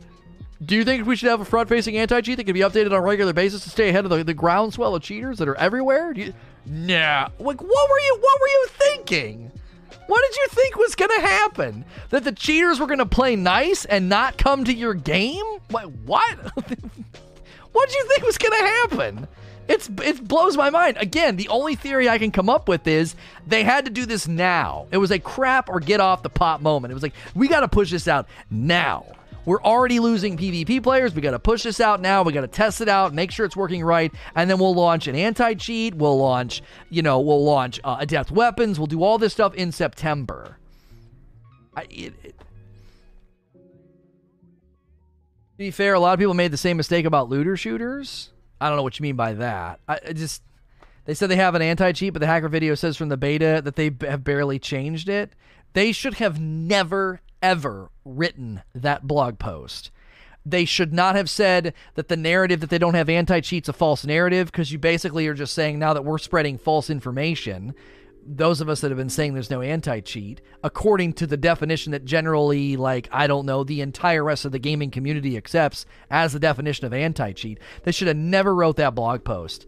They should have just stayed quiet and been like, we're doing things in the background as best we can to enforce, you know, cheats and detection and find people using nefarious things. And that they should have left it at that. They should have left it at that. Parasito. With the recent leaks and the changes we've seen to the game thus far, what are the odds that year four has a new engine? This could allow for deadies, legitimate anti-cheat, faster turnaround. Could Bungie be focusing on that instead? No. No. I man, somebody asked this question the other day. If Bungie were to take the time to rebuild Destiny in a new engine, they would do it for the next game. They would not do it for a game that's winding, at some level, is winding down. So the amount of work it would take to do this, you would want that, I would think, that bandwidth going to the next game. Check Discord. Um, you've heard this through the grapevine. September will be the beginning of a new engine that D three was supposed to be. So you think they're going to push it out now and test things out, which means the entire game of Destiny two would need to be rebuilt in the engine. It's not just building D three in the new engine. It's building D three in the new engine, but instead of doing that, rebuilding all of Destiny in the new engine. If you heard that through the grapevine, that blows my mind. That legitimately blows my mind. It could be B S from four chan. I, that's crazy. There's just that so much time on planets that have old missions and adventures and story and dialogue and unvisited spaces and what, all of that's got to be brought over into a new engine. All that bandwidth feels like literally spinning your wheels. If you're going to build Destiny a new engine, you would put your eggs in the basket of the next game, not this one, unless unless the process by which they brought over Destiny two to the new engine is how everybody learns how to build in it, which gives them the springboard for the next couple of years and subsequently the sequel, the next game. That's the only way I could see them doing that. They already did it to the netgo. The entire foundation of the game is shifting. Now, hold on now, Paris. Do we know that? Isn't the netcode change primarily for Steam and the token thing to prevent DOSing? Or have they done changes to the netcode at a more fundamental level that doesn't make sense unless they're going to a new engine? It doesn't make sense to keep using this engine either. It's ten years old. No, no, no. I agree with you. Hear what I'm saying. Here, listen, listen. If you're given the choice, imagine that you're Bungie and you're staring down the barrel. You are staring down the barrel of, we got to build in a new engine. And you have two choices. Well, maybe three, but we're going to go with two. Start building the next game in the new engine. Okay. That's a freaking mountain. Okay, that's a mountain. That's a big ordeal. Or rebuild all of Destiny two in the new engine that doesn't net you any new content and then start building on top of that. I just, man, when I look at those two decisions, I'm like, gee, money, Christmas, that's a lot of work to not net any new content. To rebuild all of D two in a new engine, unless they found some sort of a loophole, unless when they went free, pu- if, unless when they cut with Activision, Microsoft came in and helped shoulder that burden in a partnership, and they've been rebuilding D two in the new engine, and that's their new development partner since they don't have Vicarious Visions anymore. That's the only way they pulled this off. How on earth that undertaking? I, I don't know. I don't know. A whole new engine in in, in September instead of D three. Just see, I it, it it could it could make sense of some of the problems we're having now and the lower bandwidth that's been assigned to the seasonal content, but I don't know. Not to mention they remove one of the major sales points of D three. People would be saying, um, "Why are we not growing the current game?" There could be content cuts to lighten the load from the engine shift. Yeah, we used to have a Jiminy Christmas emote, but I got rid of it because it was two emotes. Ah, I don't know, Paris. This seems too... This is another too good to be true. It's so hard for me to conceive of that. Because any everything I've read about development and building the game in a new engine is like multiple years of development time. I mean, we're talking three to four years, probably. A good game, five to six. And they've they broke with Activision... By the time September rolls around, what? That would be almost a full two years? Ah, that just seems like wishful thinking. I doesn't, I don't know. Again, unless they knew it was coming and they started some of these partnerships early and they offloaded it or they contracted somebody else to do it like Microsoft, it just doesn't seem possible. Um, Light Leap.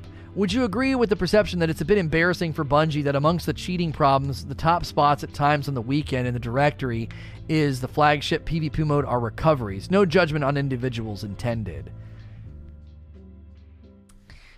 Yeah, you know, oh, there is a there's this is such a touchy subject because they basically said they weren't going they never they've never ever taken a heavy hand at carries or recoveries. They just haven't, unless you're Wish You Luck. So they don't do that. They don't take they don't take a heavy-handed approach about recoveries uh, and carries. They've been allowing this to happen for a super super long time. Yo, what's good, Red Queen?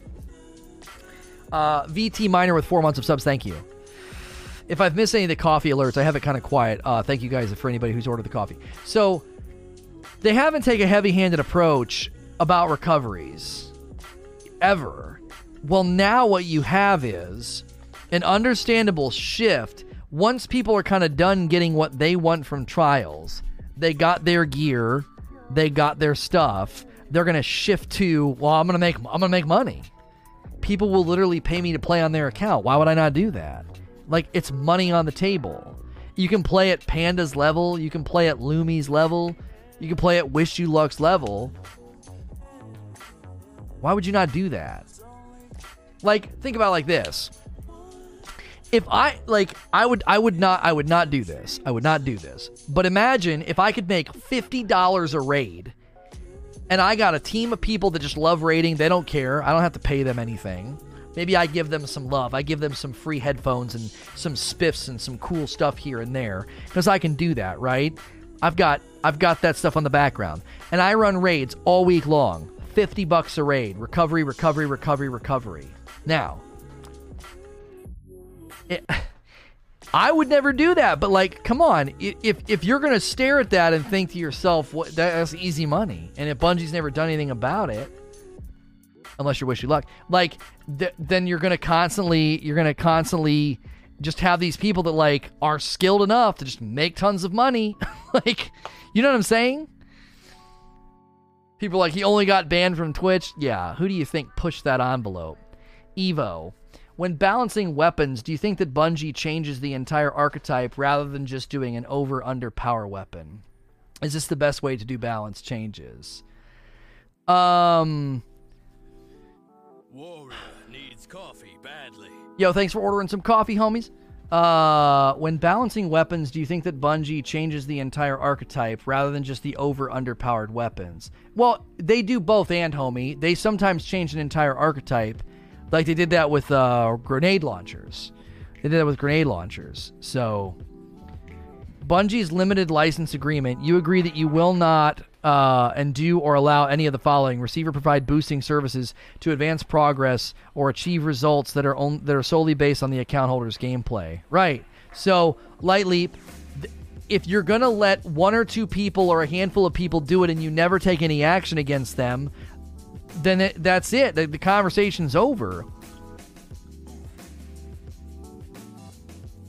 The conversation's over at that point. Uh, Shirley, did I skip a question? No. If Bungie implements an anti-cheat that works, what would be the best way to get the casuals back and a way to keep them playing? I talked about doing like a triple trials token weekend, removing the win with the win requirement, doing things like that just to like let people just play, um, you know, very, very easily, you know, very, very easily. That's what I would do. By that logic, cheating's okay because Bungie doesn't do anything. It seems like streamers are okay with recoveries but not cheating. Well, no, no, no, no. There's a difference, because recoveries is a high-skilled player just playing on somebody else's account. They're using their skill to just play the game. They could do that all weekend if they wanted. Cheating is different. It's an external piece of software that allows you an, an in-game advantage that's unfair and unnatural, and people have already been banned from Twitch for using their, their hacks by accident, like the guy that had his, his wall hack on by mistake. That's also against Twitch terms of conditions. You can't, you cannot stream yourself cheating in a game or using some sort of software like that. Cheating being equal to recoveries, I'm sorry, that's a brain-dead position to take. You're, you're literally talking like a brain-dead moron if you're going to put cheating and recoveries on the same level. They're not on the same level at all. At all. Like, it's, that's an insult to just intelligent, logical thinking to act like some kid paying a monthly fee to cheat aimbot wall hack is equal to a high-skilled player playing on somebody else's account. They're not even in the same dadgum universe. Like, they're not, it's not even in the same category at all. They're both against terms of service. Okay, but what's a boosting service? It says boosting services in that terms and conditions. What does that even mean? What's a boosting service? Panda playing on your account's not a boosting service. It's just Panda playing. That's what I don't understand. The, the, the language doesn't even make any sense. It's it's not it's not him using some service where he's like boosted your account or like did some X P hack or something. He's literally just playing. I don't understand. It's not boosting. Isn't boosting traditionally when people would go into boosting lobbies and get like glitched amounts of X P? Like, that's how I always understood boosting to be. To advance progress or achieve results that are not solely based on the account holder's gameplay. Oh, so they do define it. Well, I... I then they're being super inconsistent because it's been going on for a super long time and people put it in the titles of their streams and they do it all weekend long. Like, I, I don't know. Like, what... What? What do you? Your terms and conditions are only as good as the consistency of the enforcement. Twitch, they, they, Bungie, like, why even have them if you're not going to consistently enforce them? It's all, it's just, it, at this point, at this point, at this point, it's just like embarrassing. It's like, why even bother typing them up if they're not going to be consistently enforced? It doesn't even make any sense. They're invalidated by your lack of consistent action. That you invalidate your own terms of service by not consistently enforcing them. Just pull a piece of paper up and do a video and say, hi, this is our terms and conditions. Woof, and light it on fire and be like, this is essentially what we're doing by not consistently enforcing it. Like, it isn't even between me and the other streamers and the gamers. It's like, if you're gonna take the time to type up a terms and conditions and you're gonna make people agree to them, then enforce them consistently. I could explain this to a five-year-old and they would understand that the point of having rules is to have the rules enforced. I play board games with my children and they understand this concept. But million billion dollar companies can't seem to come to grips with the fact that, like, if you're going to type up terms and service and conditions and make people agree to them, they have to be enforced consistently or they're completely invalidated. It just drives me crazy. It's like, why, why, why even take the time? Just type up something. Do whatever the frick you want. We'll just ban the people we don't like. Just type that up at least. Well, at least that's honest. At least that's honest. Sloth, do you think that if Trials had a launch in the same meta, auto rifle, but without the cheating and the lack of anti-cheat, do you think it would have been received better? Same loot as well. Well, the auto rifle meta, meta the auto rifle meta is, is it ain't that great. Thank you for ordering coffee. Somebody order coffee. Um, it is frustrating. It's not super fun to play against. Uh, Hardlight especially. So I think people would have probably complained about that, but I don't know if that would have driven engagement down. Uh, twenty-four months from Link Sacrifice, thank you. Uh, that's two whole years, that's a gold badge. So, it t- to me, to me, like, auto rifle meta would just be like the garden variety Destiny community complaining. That generally doesn't drive engagement down. People complain about shotguns in D one. Use your primary. Oh my gosh, shotguns. And people kept playing. Like, you see what I'm saying? All the maps suck, but people keep playing. I think the biggest blow to morale is cheating and connection glitches, and then obviously the logistical oversights about low card farming and token payout and the, and the loot not being that great. Raid recoveries are huge, twenty-five dollars per challenge, twenty-five dollars for flawless, fifteen dollars for raid complete per eBay. Think how fast a six-man group could farm flawless raids. Also, you can pay for it to be streamer on a burner account. I think I've seen that about Trials, too. Huh. Huh, huh, huh. Wow. You sound like Aziz Ansari. Hey, it's Aziz! It's Aziz! Whoa. Sometimes I go Jerry Seinfeld, I guess sometimes I channel Aziz. Uh, somebody else ordered coffee. Thank you very much. If I ever miss the coffee alerts, guys, I, I don't have it too, too loud because this is a podcast later. Um, so I don't want it to be too, too loud. Thank you, everybody, for ordering coffee. I greatly appreciate that. We just launched it today. It's always cool to have a really strong launch date. twenty-three months from Enigma. Thank you. Um, Aaron Kill. PvP is cannibalistic by nature. Success can't be achieved without denying it to others, and cheating creates immediate shortcuts. If you... Uh, it also compromises balancing for PvP and PvP. PvP and PvP. Should PvP... Should D three even have PvP? Oh, your premise is actually really well-structured, frick. Um... okay, so you can... Dang it. This is well thought. This is well, this is well argued. I think you can have PvP... soften the blow of what you're saying. Yes, success is only achieved by denying it to others. I agree with that. Um, however, rewards are not necessarily denied in a good... Warrior needs coffee badly. Another coffee order, thank you. In a in a right in a good system, in a, in a good system, I don't think you necessarily have to feel like you've denied awards and loot to somebody because they lost. Zero-sum game, right. So... think of it this way. If they get the token system right and the bounty system right and they get all those things firing on all cylinders, you don't get to go flawless, but you still get something, right? I know people like participation trophies. Bit like I'm not talking about a participation trophy. What I'm saying is, is that you can set it up in a way where it doesn't feel like, well, Gate kept again. Gatekeeping. Yay, Trials. Those guys have gone flawless eighty-six times, and I can't even get to win five, right? If they... If they structure this properly, I think they can soften the edge of what you're saying, Aaron. I think you're right, by the way. I do think this is why games always, PvP games always turn sour. Always. They always turn sour. And this is one of the reasons why. Because eventually you're just kind of like, well, winning is all that matters. And because winning is all that matters, uh, if I win less, I'm not having fun. And, well, people don't want to play if they're not winning. So what do you get? You get skill-based matchmaking, and half the people in the, in the lobby of Fortnite are bots. Literal, admitted publicly, there are bots in Fortnite and skill-based matchmaking. Be- why? Because if I go in and get zero kills and never do anything in Fortnite for a couple days in a row, I'm unlikely to ever come back. That's a threat to their revenue streams. They want to protect those revenue streams, so bots and skill-based matchmaking land in Fortnite. And then they consider... They consider it, I would say, probably okay that players like myself just stopped playing. Why? Well, I mean, you're not the low-hanging, you know, young, ripe fruit for V-Bucks. We want to keep those guys in there. They want my nephews playing. They don't want me playing. They don't give a frick if I stop playing. I'm not in there buying V-Bucks and skins and going crazy every day there's a reset, going crazy every time there's a new Marvel skin or something. That's not me. They don't give a frick if I quit playing Fortnite.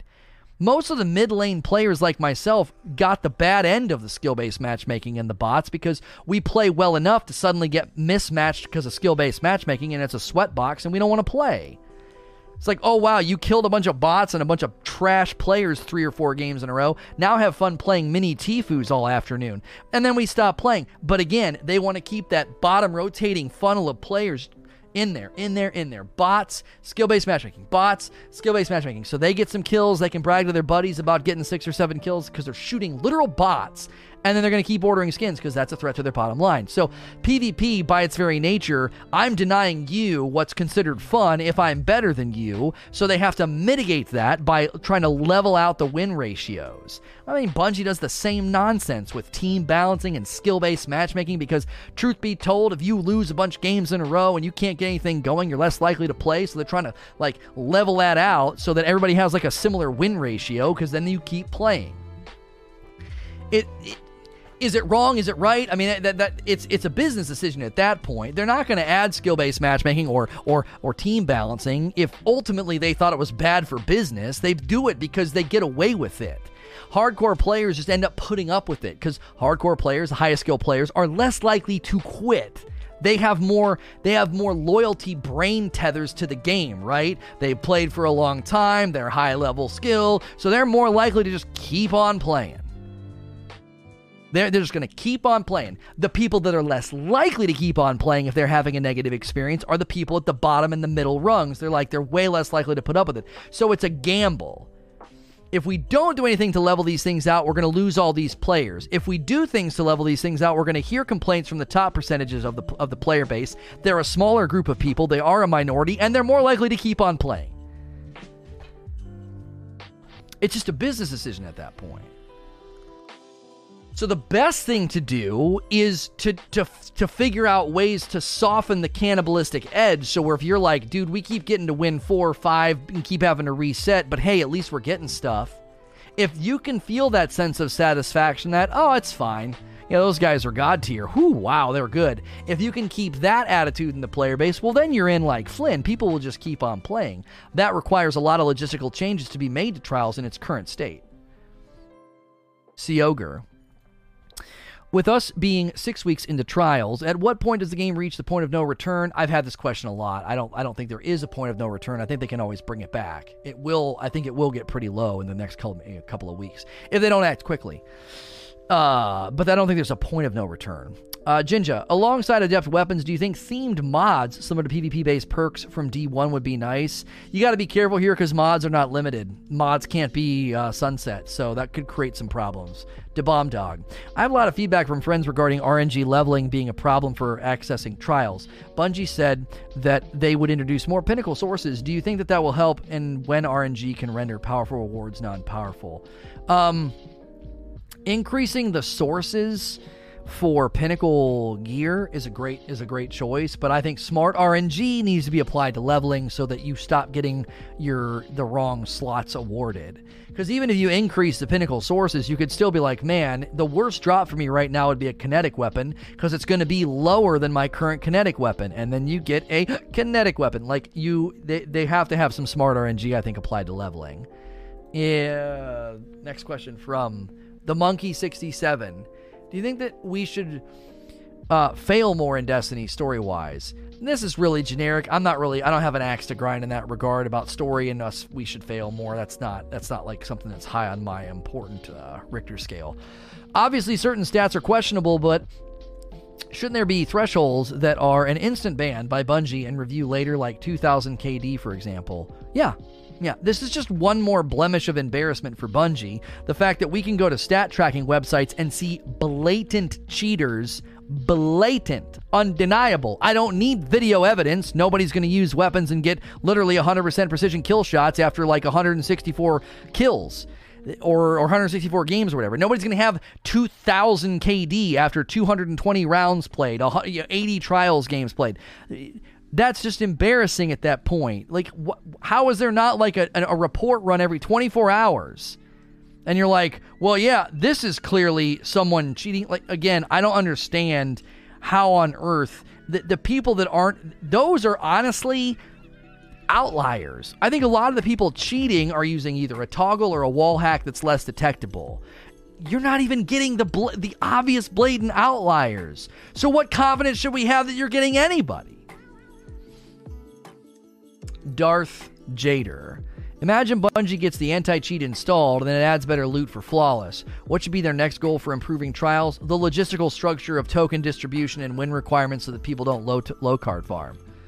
Uh, the best players during Forsaken had a lifetime K D of sixteen. They were people going for fifty kill games with zero deaths. So that's people that are th- like that's all they're going for. That's literally all they're going for, and like the best players had a sixteen, and you're not catching people that get into the thousands or the hundreds of K D. Like, come on. Jay Laughlin. If Bungie made all the changes they needed to bring Trials back into a good state, like cheating, loot problems, et cetera, what other changes would you see? Just like the last one, I already, I already answered this one. Avin J. Cheating is rampant in many PvP games right now, not just Destiny. Unlike other games, however, Destiny has a whole other dimension to focus on, PvE. If cheating proves uh, untenably bad, what? Uh, should Bungie deprioritize PvP? Oh, I mean, this... I don't know if this is an option. Well, we're going to take our ball and go home if people can't stop cheating. Um, it's hard to even table this as an idea, like consider this as an idea when you haven't even done the bare minimum of a front-faced installed updatable anti-cheat. Like, you're not even doing what other companies have done. So it... Can't believe it, dude. We moved into this neighborhood. It was known for break-ins, and we left our car open all night, windows down, doors open, you know, and a collector's set of baseball cards in the back seat, and they got stolen. We're leaving. We're going to move out of this neighborhood. It's unbelievable. I can't believe it. You're not even doing the bare minimum. You didn't even lock your freaking car. Of course. Of course you're going to get your stuff stolen. Of course people are going to cheat. You don't have anything in the fr- in front facing to stop them. So if you're going to be like, yeah, sorry, no, we're, uh, we're going to take our ball and go home. We don't care about PvP anymore. They'd be like, what? You didn't even try. You didn't even try to stop it. I mean, you did, but like, bar- it seemed like barely, barely. Not a food analogy? Sorry. I might be uh, a moron, but is there a way to construct an algorithm that would be, at very least, suspend an account that has obscene stats so it can be reviewed? Okay, look, you can you can ban me from competitive if I quit too many games, right?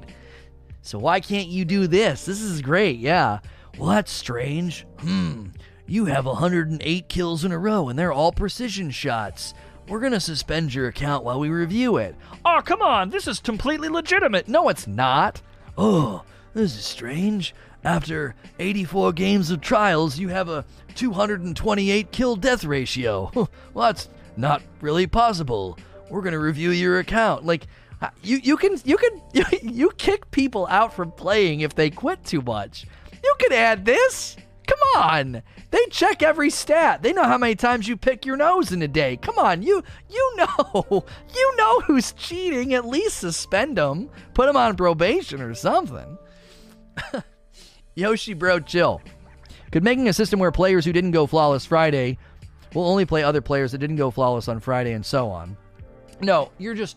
You're just trying to sneak this in. This is just like saying if you go flawless, you should only play against flawless players. You're just trying to sneak it in in a different way. I, I'm catching you. I'm the bouncer of bad ideas, and you're trying to sneak this one in, and it's not getting in. No, you cannot start fragmenting the player base according to who's gone flawless and who hasn't. That's a terrible, terrible idea. It would hurt the player base. I'm sorry. You tried to sneak it in, and you didn't. You didn't pull it off. It was. It was a good effort. It was a good effort. Ten months. From Chulu, and then Movie Freak with a brand new Prime sub. Enjoy your dope badge, emotes, and ad-free viewing. I'm the bad idea bouncer.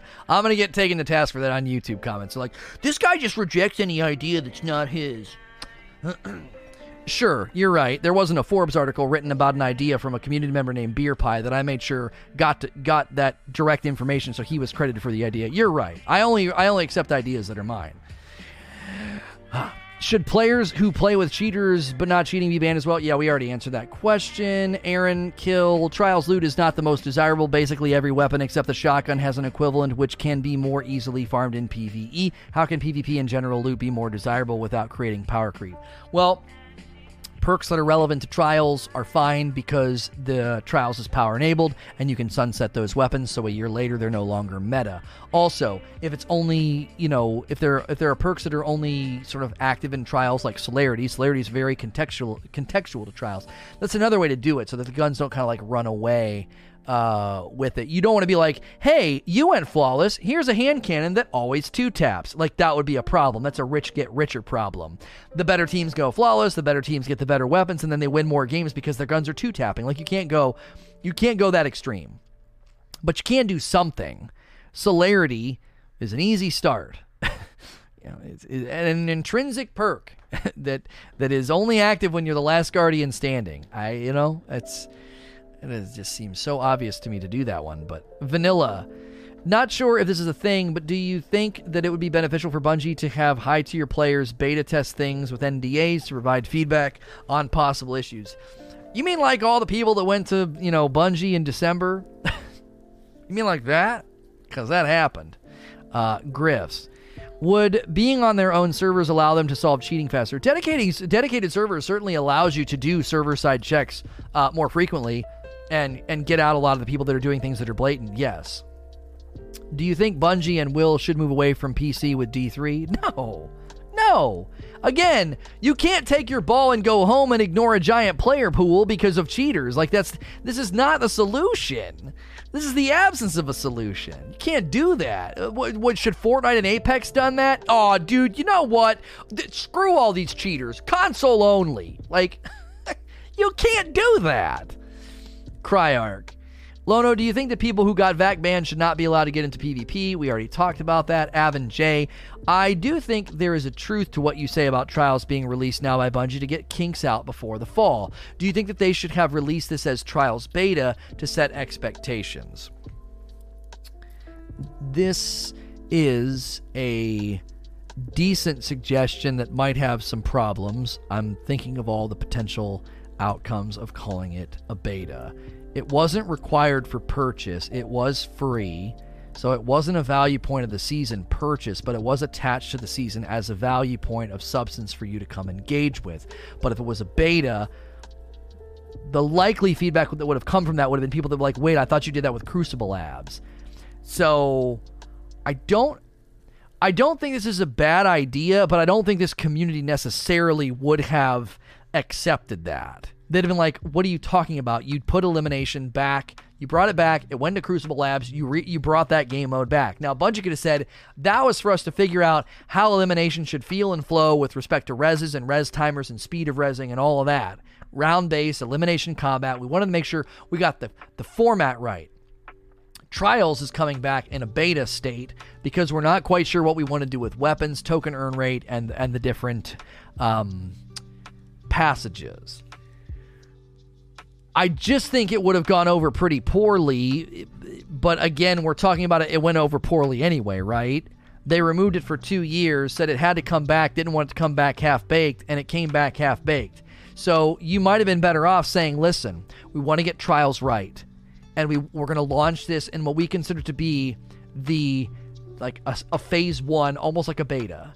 Now, we've tested elimination. We think we've got a great version of elimination, but we want the other things. We really want to continue to accept feedback about token earn rate and how, you know, what, what should be a good version of flawless loot and blah, blah, blah.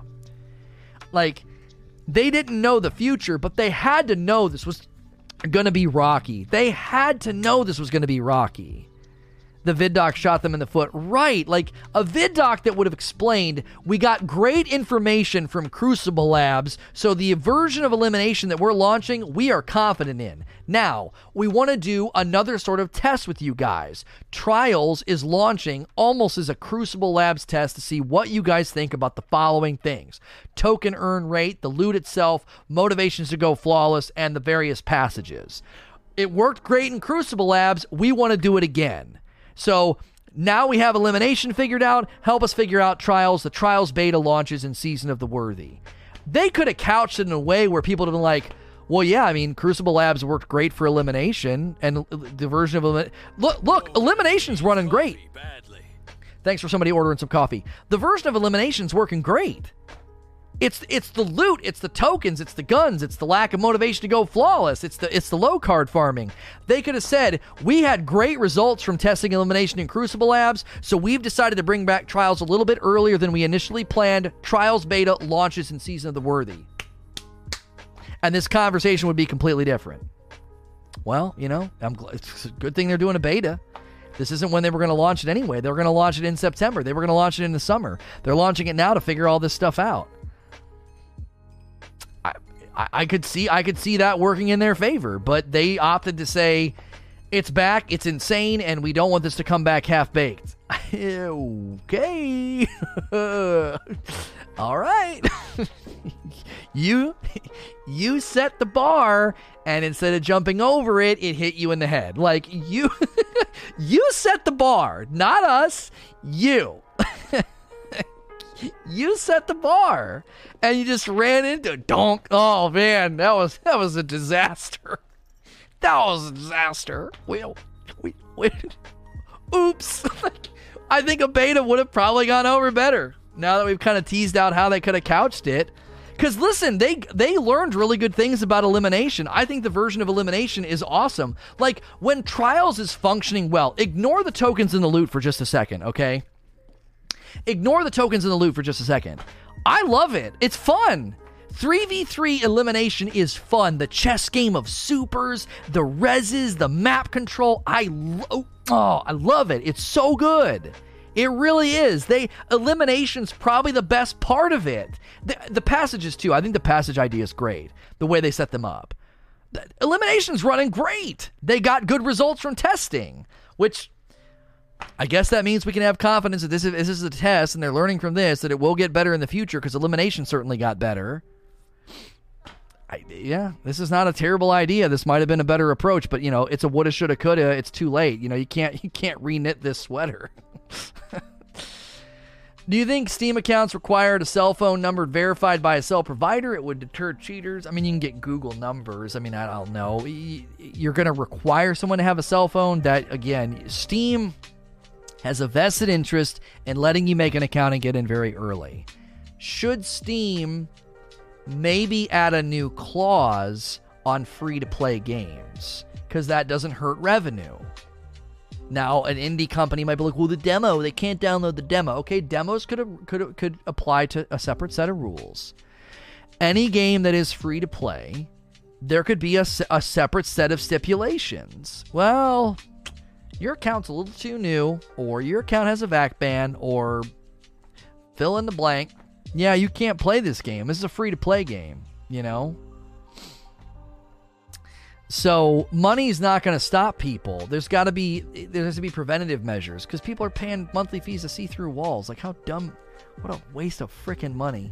Do you see Bungie suing hacking companies or attempt to pay off hackers to, to help? I don't know. I don't know if they're going to want to start suing hacking companies. That's a that's a lot of time and energy and money. Uh, Bradley, what do you think is the next significant update? Uh, well, there's going to be a summer season. It's supposed to be pretty significant, and then September is always a, always a D L C. As long as they don't have to delay anything because of the pandemic.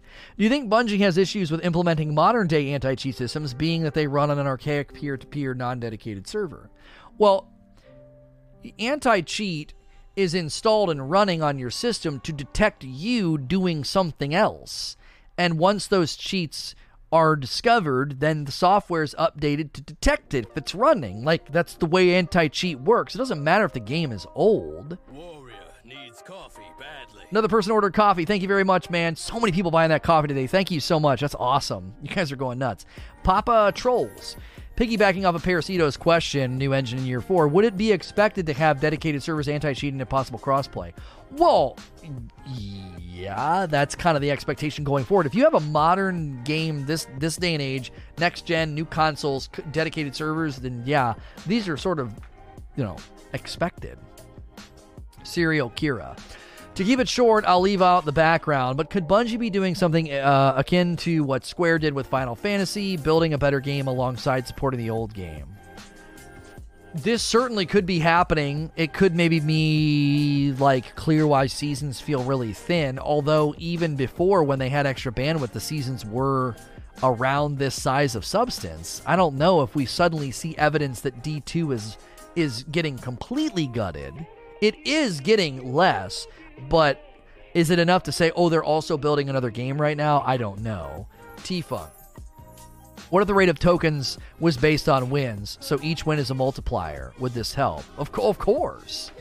The other thing to consider, too, is, is that one through three, win or a loss, should be a pretty good amount of tokens. And then four, five, six, and seven, everything should get better. Even if you lose games four, five, and six, it should be a better token payout than games one, two, and three. Why? Because you're not gambling with anything. If you go to four, five, six, and seven and you lose, you can still say, well, we got more tokens in one, two, three, so it's more lucrative for us to not low card farm. And that spreads the player base out and that cleans up the cards. Agent Atwood. Do you think that Bungie should lower the light requirement in order to bring more people into the playlist? I don't think that's an issue. Breadline. Would Destiny three be better if PvP was left out? We already had this question. I really don't think they're going to want to do that. It's they need to get it right because it feels so good. It's such a good feeling. PvP feels so good. That's why people always come back to it. With so much cheating in the game currently, do you think it's possible to have faith in restored PvP gameplay? Just kind of one of those generic questions I don't like answering. Ashen. Do you think that eventually cheaters will be bleeding over into PvE? Not really an issue that I'm concerned about presently. Rainbow. Lono, what if Destiny two would have a PvP rank system of Halo? Would that be fixed or worser? Or wor- worser? Man, somebody help this person. Um, a rank and unranked system has been something we've been asking for for a really long time. It doesn't fix any of the issues we're talking about with cheating and connection issues and bad uh, trial. Is is is is English your first language? I don't want to make fun of somebody who's who's doing their best, but come on, man. Worser. Anyway. Oh, you're Dutch. Okay, all's forgiven. I am sorry. I am sorry. Um. Needs coffee badly. Did ending in. Hang on a second. My wife might be trying to buy something at Bed Bath. Hang on. Um, are you making a Bed Bath purchase? Somebody else just bought coffee. Thank you for doing that. Um, a ranking and an unranking system would be a great quality of life to come to this, but it wouldn't solve a lot of the issues that we've been talking about. Do you think adding in the old Trials of the Nine armor and weapons would fix the loot problem? No, it would not. Okay. She said trying to. Uh, yes. Hang on. Mm-mm. It was a fraud alert. My wife's trying to buy something. And thanks. The transaction was not completed. If you want to make this card, have the merchant. Okay. Okay. Fraud alert. Try again. I approved it for another attempt. Okay. Um, what am I, uh, no, Trials of the Nine's not going to fix anything right now. Trials of the Nine loot would not fix what's going on. Do you think that they should match cheaters with cheaters? We've had that suggestion before. I think they would catch on pretty quickly and just make new accounts. If they were able to detect it really quickly and always match you with cheaters, um, So I put in this. Ad- oh, oh, she put in the wrong address because we're moving. This week's Trials population seems to be on the same level as last week. No, it's about fifty thousand lower. Uh, do you think it's stabilizing? Uh, I mean, if it stabilizes in the low two hundred thousands, I mean, I guess that's like the best we can hope for right now. It has gone down, though, by about fifty thousand. So it has gone down. Is it going to stabilize if it's always in the two hundred to two hundred twenty? Thought last week? No, last week was like two hundred sixty. Didn't it end around two sixty-nine or something? Giggity. I thought it ended at two sixty-nine. Um, maybe I'm misremembering. Was it this low? I thought it was a little bit higher last week. I thought it was around like two sixty-two something. Last week was two thirty. Okay, well, then maybe I misspoke. I thought we lost about another forty to fifty thousand. Look at Paul Tassie's article. Oh, so Tassie, okay, so Tassie probably took pictures and remembered. Um, so, I mean, yeah, maybe it is stabilizing. I would be the most concerned about the coming weeks because a lot of players might be just trying to get their last little, you know, they're trying to get the Flawless title. I don't know, but wouldn't they need to wait for maps to rotate for Flawless title? I, I'm not sure. If it's stabilizing, it's not a very good number. You want this closer to the mid four hundreds, closer to five hundred thousand players a weekend. Um, wasn't this weekend the last required for the seal? Yeah. Yeah, and people are saying fifty thousand of those are recoveries. M S A V. Riot Games released an anti-cheat for their game that's a kernel anti-cheat. Do you think that Bungie should implement something similar? Well, they're going to get a whole lot of misinformation, complaint, and rumor mills about that because that's what people have been doing about the Riot Games one. People are like, it's malware. They're going to get your, it's going to compromise your system. Um, you know, we're hearing all kind of things.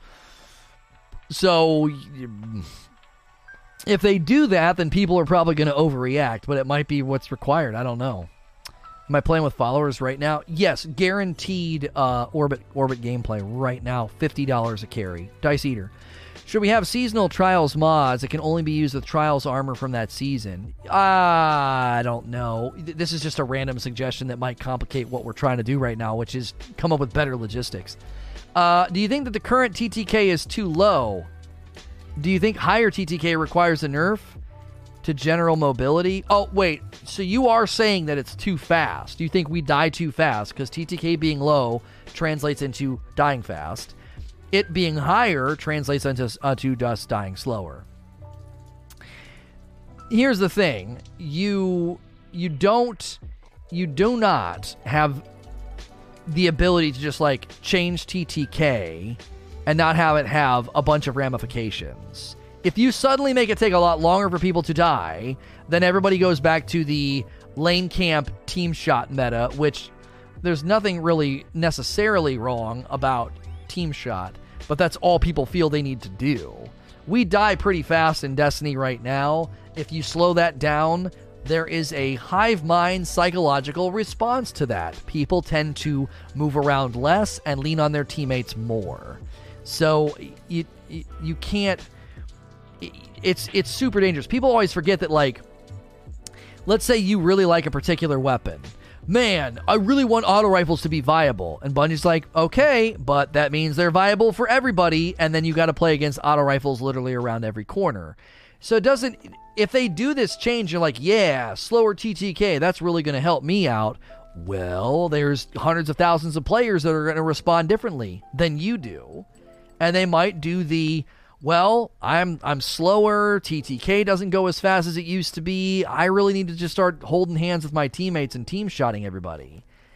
At launch, dude, launch was so slow, and that's what everybody did. Nobody wanted to go and move because you were never going to beat somebody fast enough. You were going to get team-shot, so team-shotting just spread like wildfire. As there's, again, there's nothing wrong with team-shotting, but when that's literally all the game is, is a death ball of players linked arm in arm, that just isn't very fun. There's no skill expression. It's just constant leading other players. Like, the way that we shared kills in the beta, I was playing with people like Ramblin' and Doctor Lupo, and I had the same K D A as them.